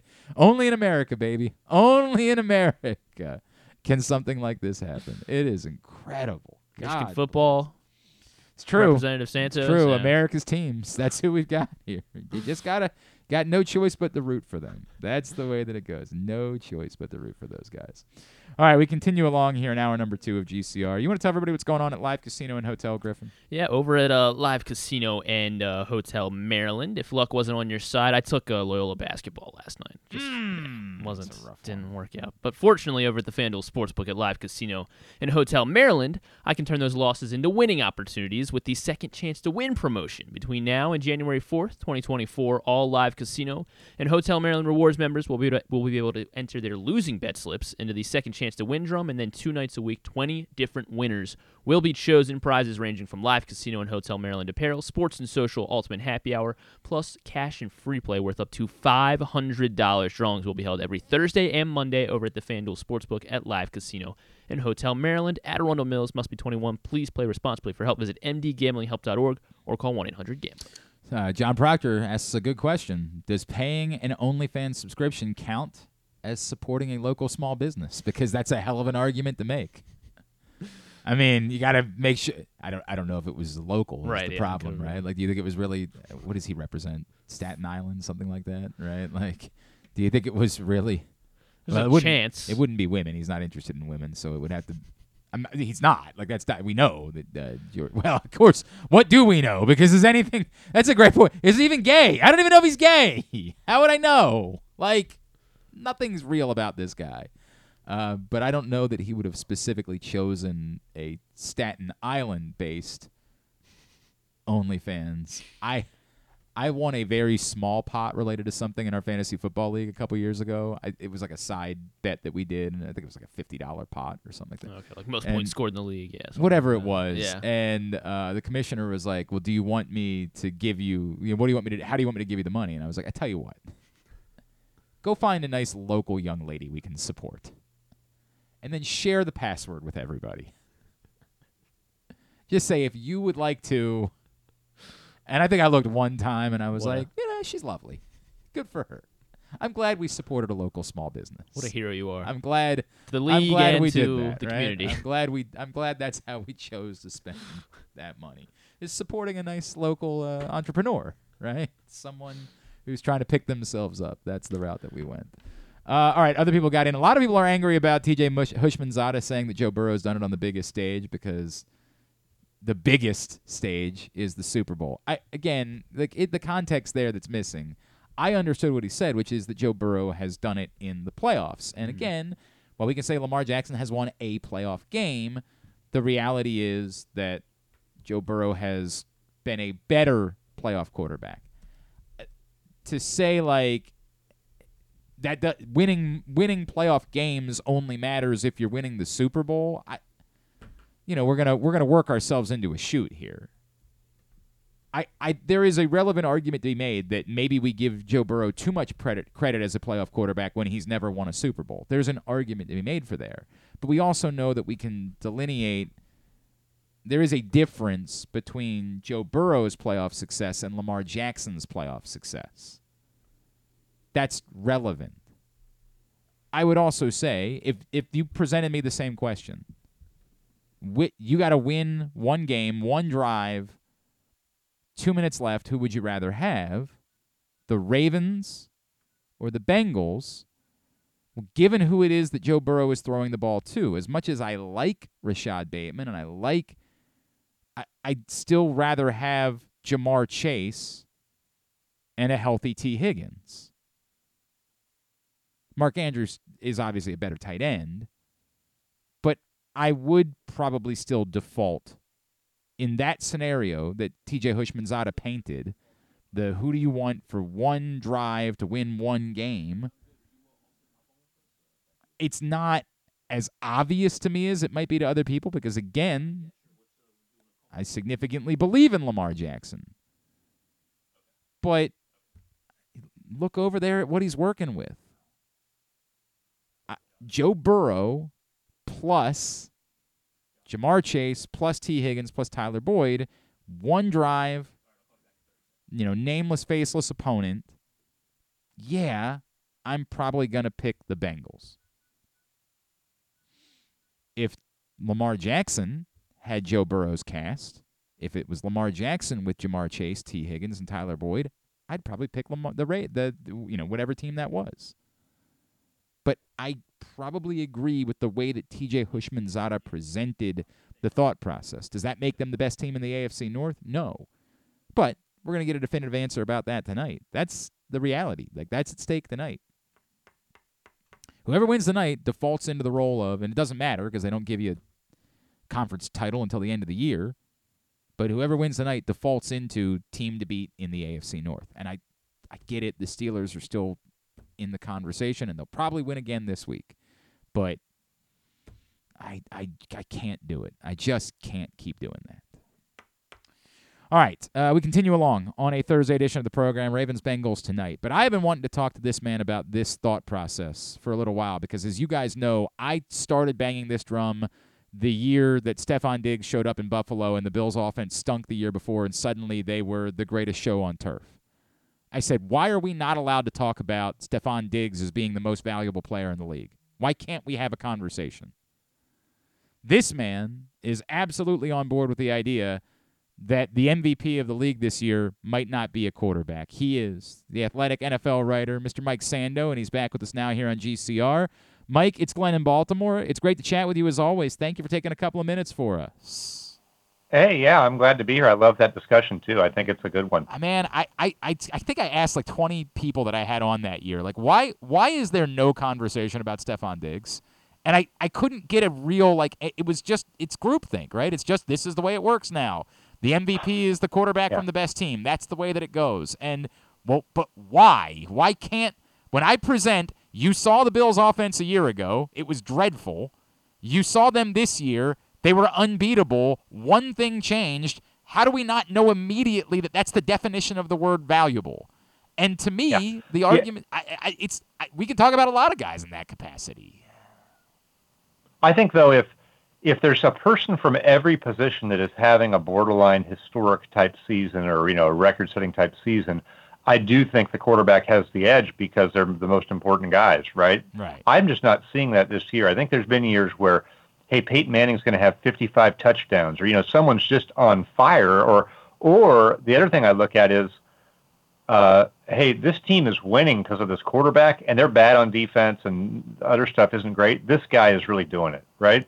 I think that is an MVP, but I don't feel like we're seeing that this year. The quarterbacks that we always think about, Patrick Mahomes has a top five defense. They're not hitting on all cylinders. Mm-hmm. I mean, I'm sure he's playing well. He's just not having an MVP season. Sorry, to me how you know, how low does the bar have to go for these quarterbacks? Why, when we can just shift to another position and say, hey, Tyreek Hill's having an incredible season for an offense that he makes a huge difference in, or something like that, The right? one, the one that's really mind blowing to me, Mike, is when I look at MVP odds and I see that somehow Brock Purdy is still ahead of Christian McCaffrey. Like we've we've seen the 49ers with Brock Purdy and no Christian McCaffrey. Like we know that ain't it. We know that Christian McCaffrey is a more valuable piece to that team than Brock Purdy is. With no disrespect to Brock Purdy, who is a competent, solid NFL quarterback that at times plays really well. But like how like how can anyone watch the 49ers and think that Brock Purdy is more valuable to that team than Christian McCaffrey is?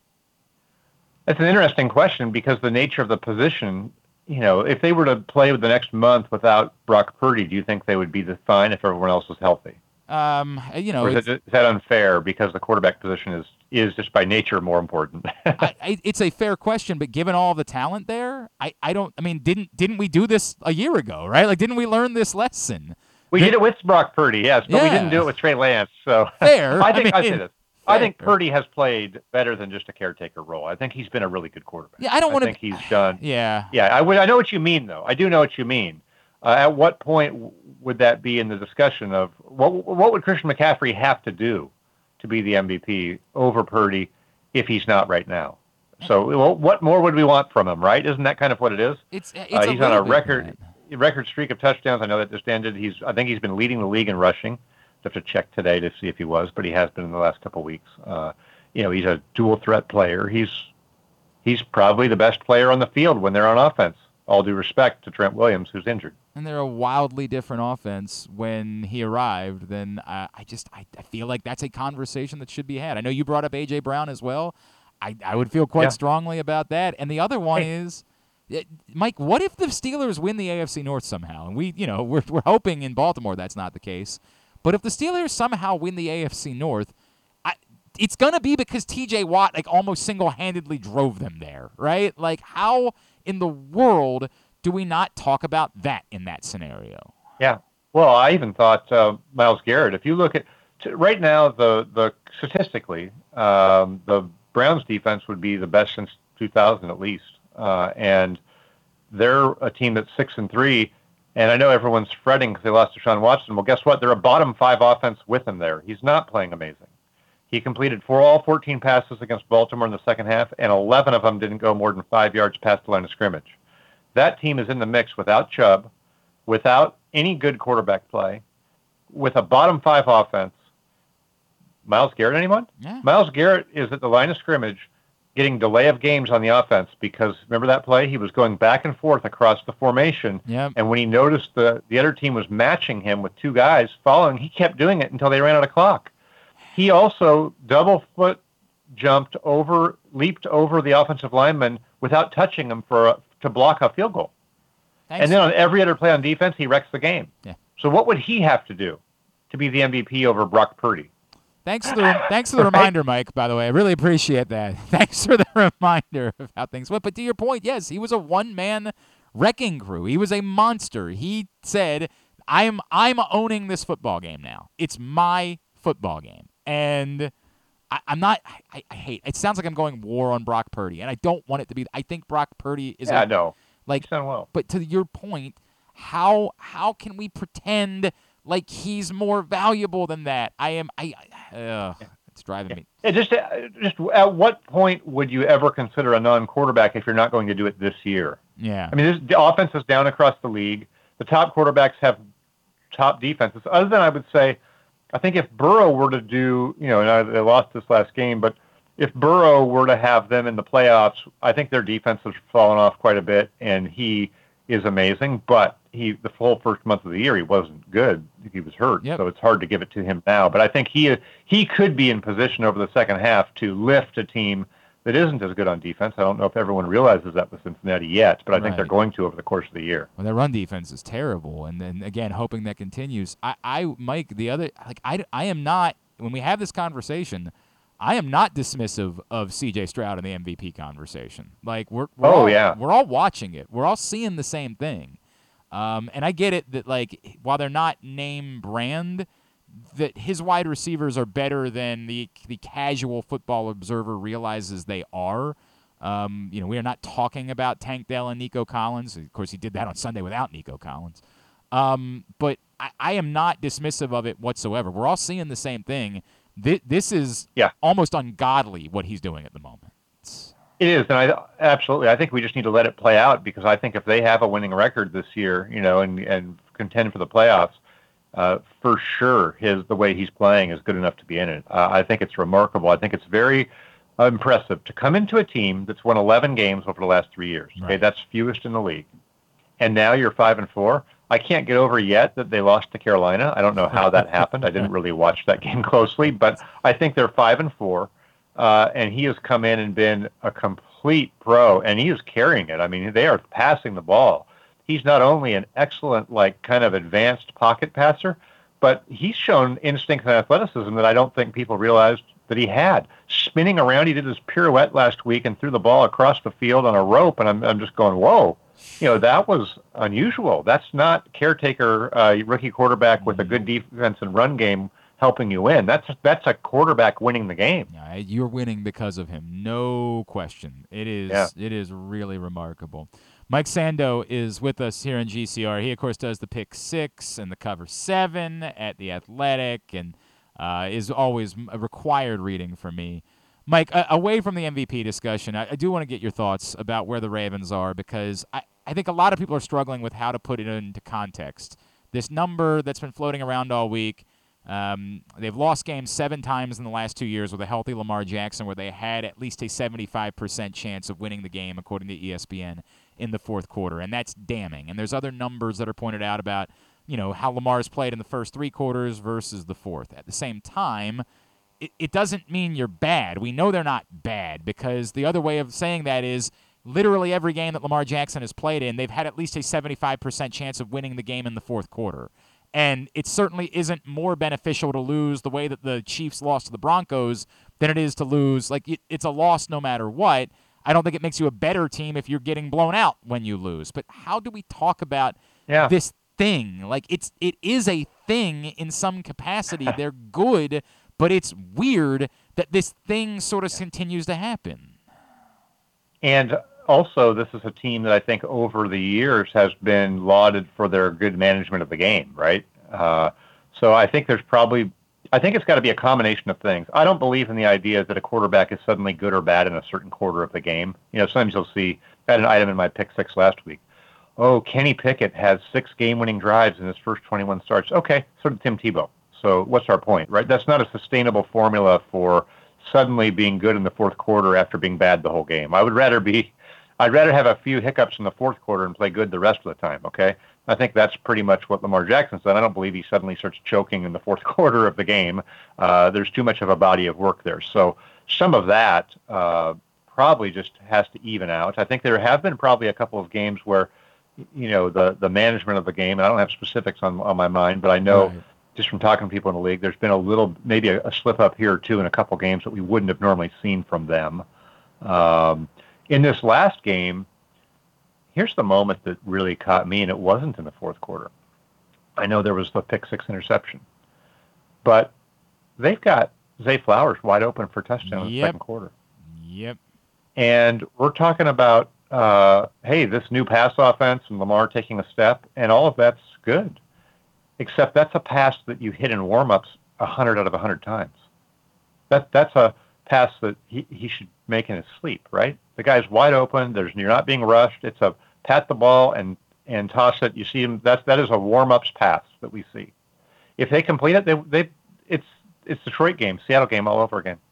That would have knocked them out. Don't you agree? I agree. I completely So agree. it's easy to focus on the thing late in the game, but there were a couple things like that where hit that play. That was a layup. I- Is it? I, I try to say this the right way. Is it? Is there a different burden that faces Lamar and the Ravens because of their pla- past playoff failures and him not being around to try to rewrite that the last two seasons? Uh, That there has to be. I- It doesn't. That there has to be almost some skepticism. Like, okay, glad that he's played well, all that, but he still has to prove it in in a way that's different than a lot of other quarterbacks have to prove it. Oh, you mean because of that history? Because he's been so good, but they have come up short. Yes. Um, I think that I have not been feeling that, that narrative around the team this year because I think everyone's generally been happy with the change on offense and felt like it's leading to somewhere positive, right? Even with some bumps in the road, a hiccups, a missed throw against Cleveland like that. For the most part, I think most people are glad that they're where they are, right? They're trying this. It looks like there's potential for it to grow and be a little bit more of a diverse offense. And for the most part, Lamar Jackson's done a good job of knowing when to run, when to pass, and it's worked for them for the most part. Uh, but yes, I do believe at the end of the year, at the end of the day, he will still be judged for that. And that's what happens for successful teams, just like the Bills. The Bills are right now statistically a top 10 offense.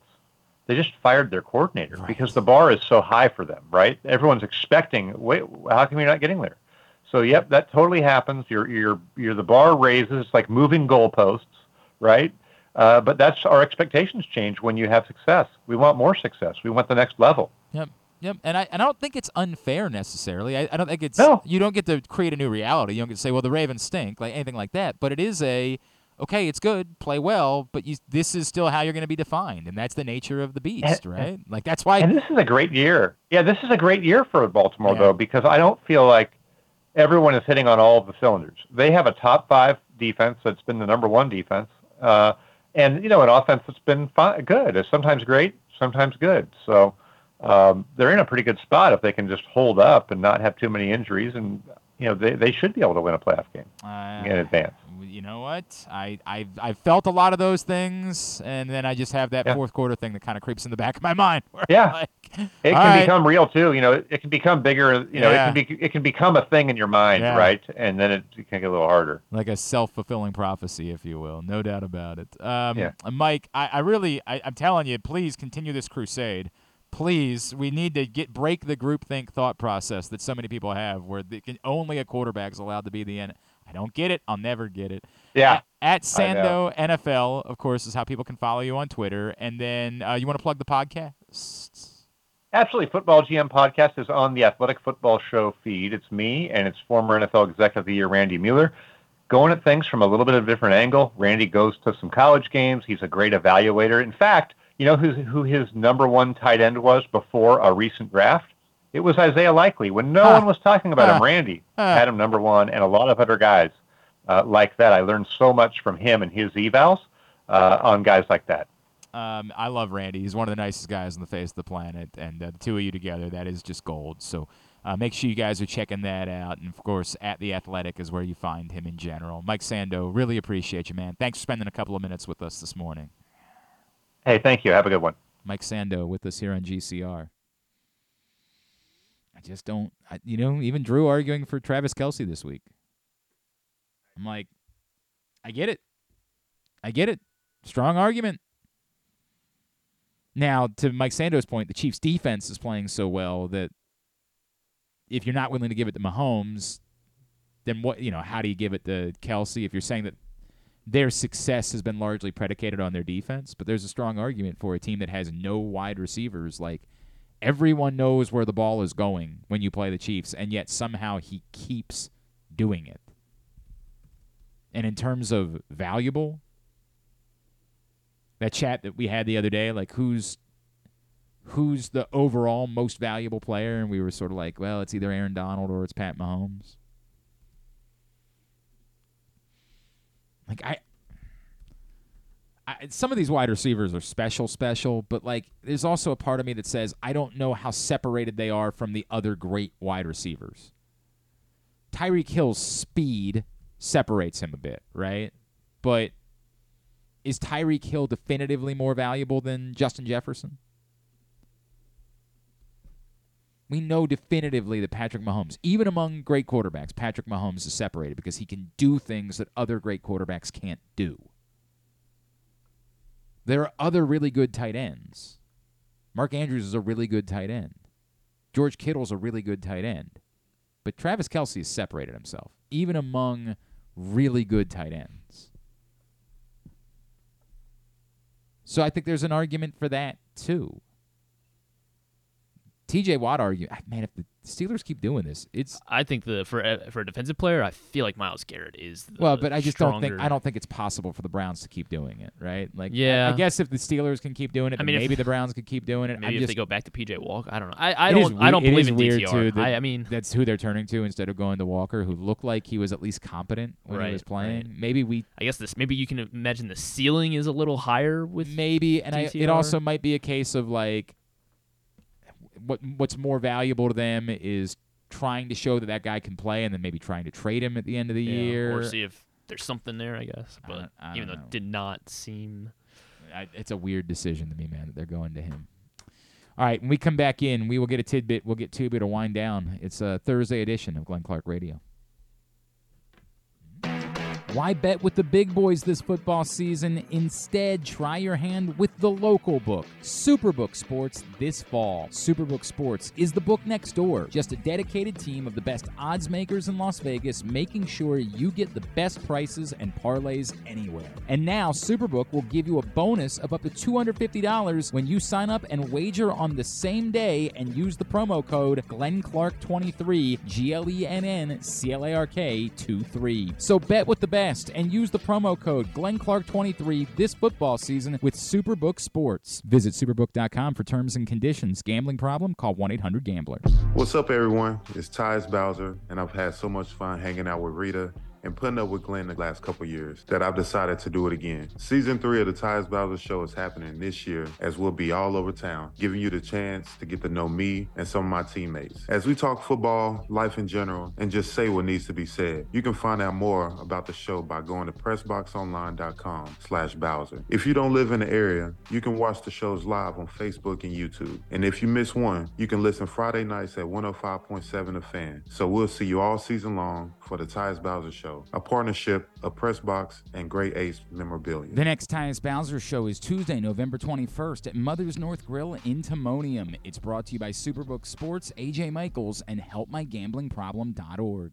There's so much focus on sports betting these days, but I want to talk about an area that nobody wants to gamble on, where you choose to go out and spend your hard-earned dollars to eat. The Costas Inn is no gamble at all. The quality on their menu is outstanding, and the value is off the charts with a great and varied list of specials Monday through Friday. And the staples of the menu, whether it's salads, burgers, fish, they're all fantastic. And I haven't even mentioned the crabs or crab cakes yet. So check out the menu for yourself at CostasInn.com. When choosing a place to dine, never gamble on the food you put in your belly. The Costas Inn at 4100 North Point Boulevard or call 410-477-1975 for reservations and your steamed crab orders. What company has the expertise to make your home healthier by purifying your air and killing all viruses, allergens, and bacteria? AJ Michaels, Heating and Air Conditioning in Baltimore and Annapolis, ajmichaels.com. Visit Harford County. Gear up for the holidays by supporting local with Small Business Saturday on November 25th. Take in the dazzling sights of the season with a Ladew Christmas at Ladew Topiary Gardens. Enjoy holiday lights, sing along the holiday songs, reserve a carriage ride, and sit on Santa's lap in Bel Air's Winter Wonderland happening every Saturday from November 25th until December 16th. Nothing sparks that holiday joy quite like a festive parade. Head to visitharford.com and click on events to see the full list of parades and so much more. In Maryland, you're welcome. Whether your focus is luxury and comfort, convenience and technologically advanced connectivity, or sporty performance and aggressive styling, we've got the perfect Highlander for you. Check out buyatoyota.com for deals on new Highlanders from your local Toyota dealer today. Sure, Glenn may be in his 40s now, but he looks just as good as he ever has, and he's still as sharp as he ever was. And I say both those things without even a shred of irony. Find out for yourself right now by watching the show at facebook.com slash pressboxsports or youtube.com slash pressboxonline. All right, winding down for a Thursday edition of the program. Let's get a tidbit. Tidbit is brought to you today by the print issue of Pressbox. It is available for free at your neighborhood Royal Farms, any of the hundreds of locations around town where you find Pressbox. You can read it all, pressboxonline.com. You see right there on the cover, great cover story from Todd Karpovich about the survivors, the position players from the the last regime, the Dan Duquette regime, that stuck through the dark years and ended up being a significant part of the Orioles' turnaround. Hays, Mullins, Santander, Mountcastle. Also, great reflections about the life of Brooke, Brooks Robinson and college basketball content in this print issue of Pressbox. Go get it right now. Cedric Mullins, one of the legends of the game tonight. That's right, Cedric Yeah. Mullins. Well, he's going to be the honorary team captain. Right, And then the legend is Carmelo Anthony. That's who, right, Of course, um, finally recently announced his uh, official retirement from the NBA. So, um, you know, cool. I, I think it's cool, right? like, I'm down with both of them. Neither one of them are Ravens, but you know, like it's cool. It's very cool. Um, so Blake Snell, he won the National and of course, Big Boy at halftime. Yes, right. Big night. Very sad. I uh, I got I got in touch with Big Boy's management, and um, he wasn't going to do any interviews this week. They said may, they said next time. I said I'm I'm I'm not okay. I'm I'm not really okay. coming around to like these Amazon Prime broadcasts. Like, I mean, I, like I What thought it was of it? well, just like they've done a good job of kind of making it the spectacle that it that it kind of has right become. like, until Al Michaels doesn't care and Kirk Kirk Herbstreit has no cachet. um, and like that's, that's a, true. It's, it's an awkward thing, right? Because Kirk Herbstreit's a fine football analyst, but he's the least cachet of anyone involved with the broadcast, and he's the one doing like any Tony Gonzalez is on the pregame and would be any any one of those guys. any really. of them Yeah. would be would have more cachet than Kirk Herbstreit doing a game, and it just feels like it gets immediately small the moment they go to the booth. In part because Al Michaels doesn't care. Now tonight's a big game, so maybe he'll like maybe he'll still So he'll care everything- He's tonight. been saving it. He's been saving it all all season. like Al's been completely checked out, and Kirk Herbstreit like isn't the right analyst to bring it out of him. There are there are guys that I think if you paired them with Al Michaels, he'd bring it out of him. But it, it ain't Kirk Herbstreit. Right. Like he just Right. doesn't. It it's it's always felt like you don't go here. Like I, you can't. You don't have the stories. You don't have the, and he always like falls back on when it gets to the point where like he's trying to give some background. It's always related to well, you know, in college football. I'm like, it just feels so out of place. It feels like you're a tourist involved with it, and you know you don't hear from him during the week. You don't. He's because he's got to work a thousand jobs. He can only do Right. so much media. Like, I, I can't get over. it. Um, but I but like I feel like I care about it. Like you know, it was Carolina and Chicago last week, and I still like you're the one had to watch Yeah, it. yeah, you're- I- but, you're- but I feel like but back when it was like a more CB, when it was a random CBS game or like a or a Fox game, I felt like it was a lot easier when you saw it was Bears. Uh, whoever you know, Bears Washington, it was just like I mean, you know, I'm not gonna turn that on, and I just felt like I didn't. But when it's like the Amazon Prime, like I do kind of want to see, you know, what's Fit- Fitzpatrick gonna say, what's Yeah, I- Whitworth. I've- I feel like there's a there I is some draw, and the Ravens are any- making it a big event. They I have all feel these people about any coming pre or post game show. I'm just not watching those shows. The only one of those that I watch is Give at halftime, but- is during the NBA playoffs. I'll watch um, TNT. Yeah, that's it. Yeah. that's the list of those shows that I'll watch. And again, even that requires it being a really good game, right? Like you get a really good game or a really bizarre moment, like what's his face? Um, They the were dude choking it- out. I think they did a choke out. Well, they thing. did that, I, but I won't. I don't watch the regular season. I'm not going to watch that show. But what was the year? Who threw the ball away in the finals for Cleveland in the end of the game? J.R. Uh, Smith, J.R. right? Yeah. Like you, I was so furious that there wasn't an inside the NBA to turn into afterwards. Like I, I remember tweeting about it incessantly. Like they should be forced to do a post game show even when they don't have coverage. As a country, we shouldn't have to suffer through ESPN's awful presentation of the NBA. We should be able to have those guys and their cachet in moments like that that matter. So I I it's it's a fine thing. Dude, the week that they did the bit where they did like the Stanford Cal trivia show afterwards when they, they did a 49ers game on Thursday Oh, Night. Football and Andrew Luck came out as Captain Andrew Luck or whatever. Right. That was good shtick. Now I wasn't I had given up. I had stopped watching live. I had to see about it on Twitter and and, Mm-hmm. and watch the video there. But that was good shtick. I just pre post game I won't watch any. I I'll feel like they're doing watch. it right. I guess is God bless. I, I care about the game. Like Yeah. get the game right, and that's the part that's bothersome to me is that they just continue. It's it's like they owe it to Kirk Herbstreit somehow. Like, well, we told him he was gonna have. I feel like he'd be okay. Well, I mean, I, I don't know. I don't know what wants- capacity. Oh, he clearly wanted that to be involved with the NFL. That's that's obvious, but it's just it's not a thing, man. I, I don't know how to compare it. I wouldn't want to. when they when the ESPN does, I don't know if they still do it, but they did like the college basketball NBA crossover broadcast, and they're like, now Jay Bilas is gonna go do the NBA. I was like, I've not been sitting Yeah. here waiting for Jay Bilas's thoughts on the NBA. I, I'm just not. That's not a thing that I'm asking for. I the NBA people. I want you to have better NBA people. That's what I want you to do. Like I don't want you to just keep putting together a panel of Stephen A. Smith and Michael Wilbon and saying, "Here's our NBA coverage." That's dreck. Get good NBA coverage. It's not hard. I mean, like, spend the money that way. Stop spending money on Stephen A. Smith. Why does everybody Carmelo like Anthony needs something to do. Carmelo Anthony. I don't know how it, but I, he certainly has the cachet. There's no like. It's not just cachet. You still have to have personality. Yeah. You still have to like Charles Barkley is a unicorn, right? if that was just Shaq and there was no Carl, Charles Barkley, it wouldn't be as good as it is. The Charles Barkley has made that show, and there are there is a someone who's both a Hall of Fame caliber player and a Hall of Fame caliber personality is you you come into one of them ever, right? Like ever. I don't know what it would be like if they put Marshawn Lynch on the panel. I think they use Marshawn Lynch well with Amazon, mm-hmm. But like I don't know if he would care enough to be good on the panel. I would love to give it a shot because he's certainly that that's the type of guy that we're talking about that would have the cachet. Yeah, hell, just put him in the booth with. Uh, Yeah, that would with- be without. I mean, that would be actually amazing. don't do a three man. I really wish they would do that. I really wish they would. All right, go Uh, so Blake Snell, he won the National League Cy Young. He is the only pitcher in history to win multiple Cy Youngs, but not make multiple All Star teams.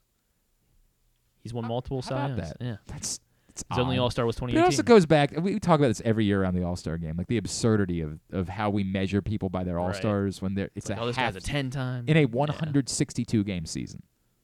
It's a 162 game season, and we measure people's careers by the number of times that. And the Major League Baseball is trying to do like the All MLB team, and it just hasn't caught on. Like that should be in.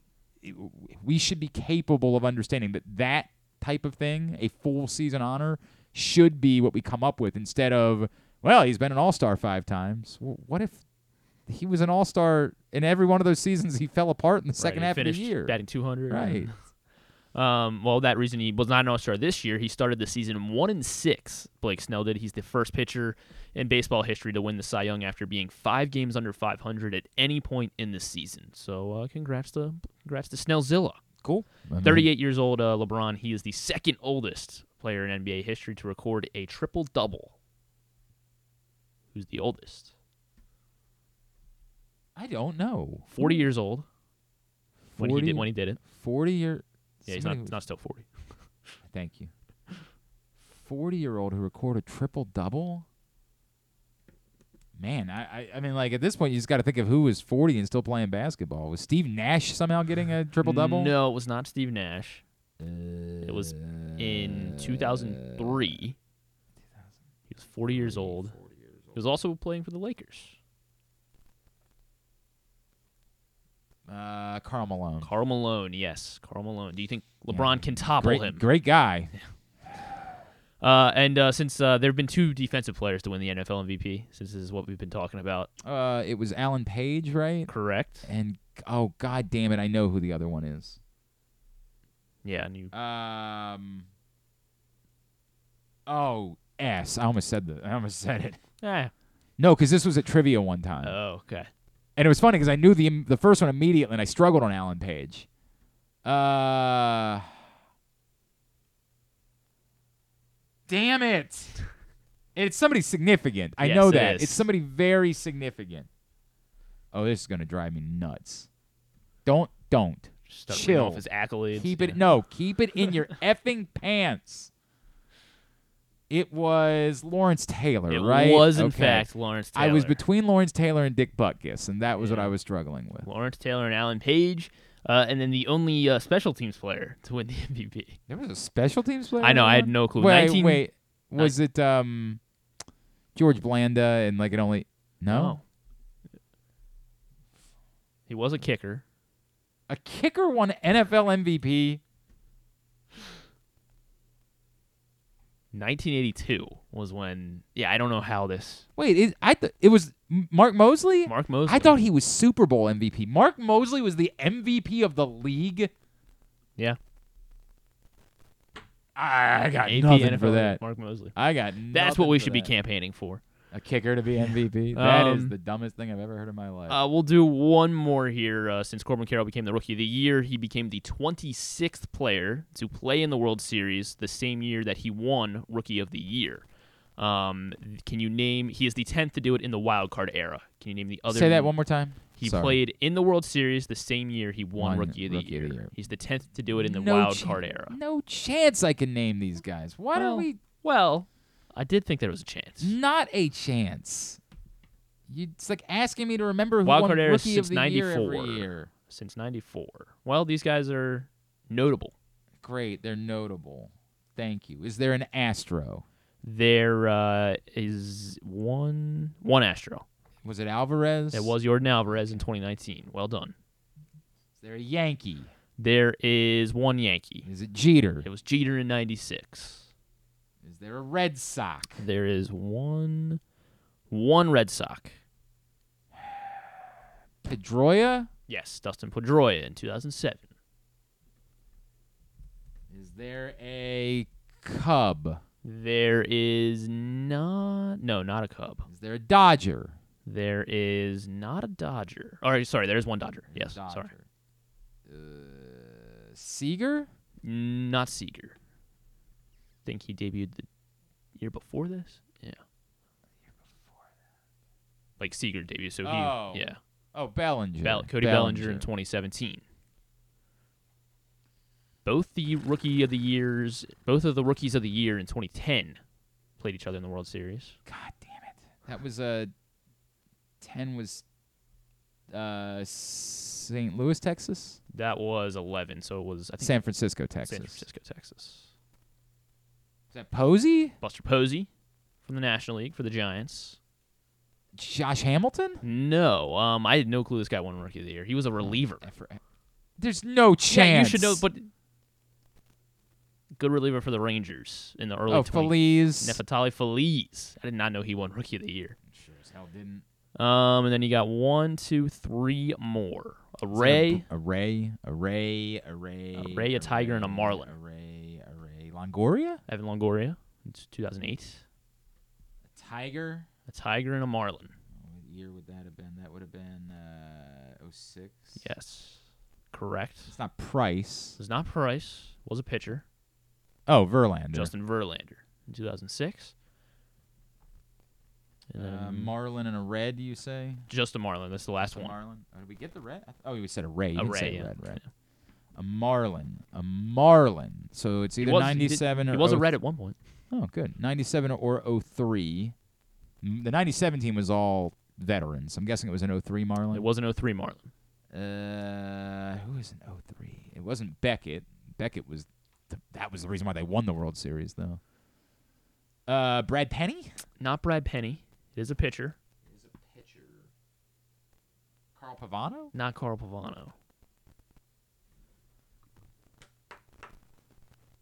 Three Marlins pitcher. I don't know. Uh, good nickname. He ended so he ended his. Let's see. He yeah, it was 03 to 07 with the Marlins. Oh, Dontrelle Willis. Don- Dontrelle Willis. D Train, Dontrelle Willis. All right, all there you go. Good, good. good job. Got Well, I all. needed a lot of help in Well- order to get there. God. All right, very good. Tubular is brought to you by ooh, your local Toyota dealer and buyatoyota.com. The Toyota Tacoma comes in a range of models and trim lines, so you can choose the perfect Tacoma to reflect your unique personality and driving habits. Check out buyatoyota.com for deals on new Tacomas from your local Toyota dealer today. Here's what's coming up totally tubular wise this evening. Of course, Amazon Prime Video for Ravens Bengals, 815. If uh, you are not an Amazon Prime subscriber, you're in luck locally. You can watch it on ABC2. Although, if I remember correctly from last year, like it's it's like a d- purposely like a couple plays behind. Like it's not just like the way. I, if I remember correctly, the TV broadcast was behind behind the the Amazon broadcast, Well, almost I'm like gonna be at the what the radio station, so that means I'm gonna be. you can pull it up on a computer. Yeah, I guess. I mean, it's not all that hard. know what we're doing here. Fox Sports One, uh, UConn women take on Maryland at six thirty. Uh, ESPN two is where you find. Of course, Griffin immediately put basketball on. These were the days when I was a kid in uh, Maui or the Myrtle Beach. Sorry. yeah, is- Maui's next week. Um, yeah, these were the days where like uh, you knew you had a cool teacher in high school, and like you knew there was college basketball during the day. You could be like, "Hey, man." They do it for for like feast week and. Oh man, I could definitely convince some teachers. Like when when I was in high school and like I was cool with the teacher, because like you would be like like running the yearbook, you So know, they called like you Cool like Glenn, that. Cool Glenn Clark. No, not me. The teachers that were cool. Like you knew who they were. In our in our it was Mr. Evanovsky. Oh. No, it was Miss Evanovsky, sorry, and Mr. God, what the hell was his name? That's a shame. Smith. No, he's a big college basketball fan. Like he loved. He was uh, Mr. Greenberg. Ah. Right? Was that him? Seth no, Greenberg? was- no, I don't think it was Seth Greenberg. Uh, but he was a huge Maryland basketball fan. So like when Maryland was playing in one of these events, you could definitely convince him to do it. And then th- from that point, he just left it on. He just kind of Yeah. didn't care. Like What Charleston and Vermont are playing? yeah, right. Like, oh, it was awesome. I This is a those good game. Well. sure. Uh, Houston Towson coming up today at 6:30 on ESPN two. That'll as be a part good of- one. Yeah, I, I hope that's part of the Charleston Classic. Basketball all day long on the ESPN networks. You can find it all at GlennClarkRadio.com. Look, tonight you're watching the Ravens. We, I'm not even gonna go. You find everything else at Glenn Clark Radio. They're announcing the, but the good news is the Towson game starts at uh, 6:30, and the Maryland women start at 6:30. So you can watch the bulk of those games before the Ravens begin. So I would encourage you to do that. Mm-hmm. Non-sports. Um, Kimmel, uh, I guess following the Ravens game on ABC, will be with uh, Emma Stone and Nathan Fielder as they continue Oh, to right, talk the- about the curse. Yep. You have to have Showtime or Paramount Plus with Yeah, it's- Showtime. mm, so, it's not so happening. good luck. Sorry. Jason Momoa will be on Fallon, and uh, Chris Tucker will be on Oh, is Seth this the week Meyers. he's hosting Saturday Night Live? I this guess it is. is, Yeah. Must be. uh, yes, it is. Yeah. Yep. Tate McRae and Jason Momoa. Yes. On SNL. Um, Chris Tucker on my on Seth Meyers, and uh, then on Netflix. Uh, okay, never mind. It's just another Hallmark movie. It's called Best Christmas Ever. Okay. Very good. Very good. I mean, the U.S. Uh, men's national team plays tonight in the uh, Nations League. That gets underway Mm. again. They take on Trinidad and Tobago. But again, you'll be watching the Ravens. What time is that one? That was eight. It's at nine. Nine. Unfortunately, uh, they'll announce the MVPs at six o'clock on uh, MLB Network. Then go find. it. It's all at GlennClarkRadio.com. Busy go find night. it there. Yep. All right. Thanks today to Mike Sando. Thanks to Robert Randolph. Thanks to TJ Houshmandzadeh and to Ken Zalis. We'll get all of it up in the greatest hits section of the Oh my God, it's so good. tab at GlennClarkRadio.com. Um, tomorrow, Stan will be in. Bo will join, Bo will us, join us. and hopefully something else to discuss. What we hope will be a Ravens victory. You think uh, we can? You think Stan can handle doing pats on the ass or slaps to the helmet, or do you think Yeah. it'll be?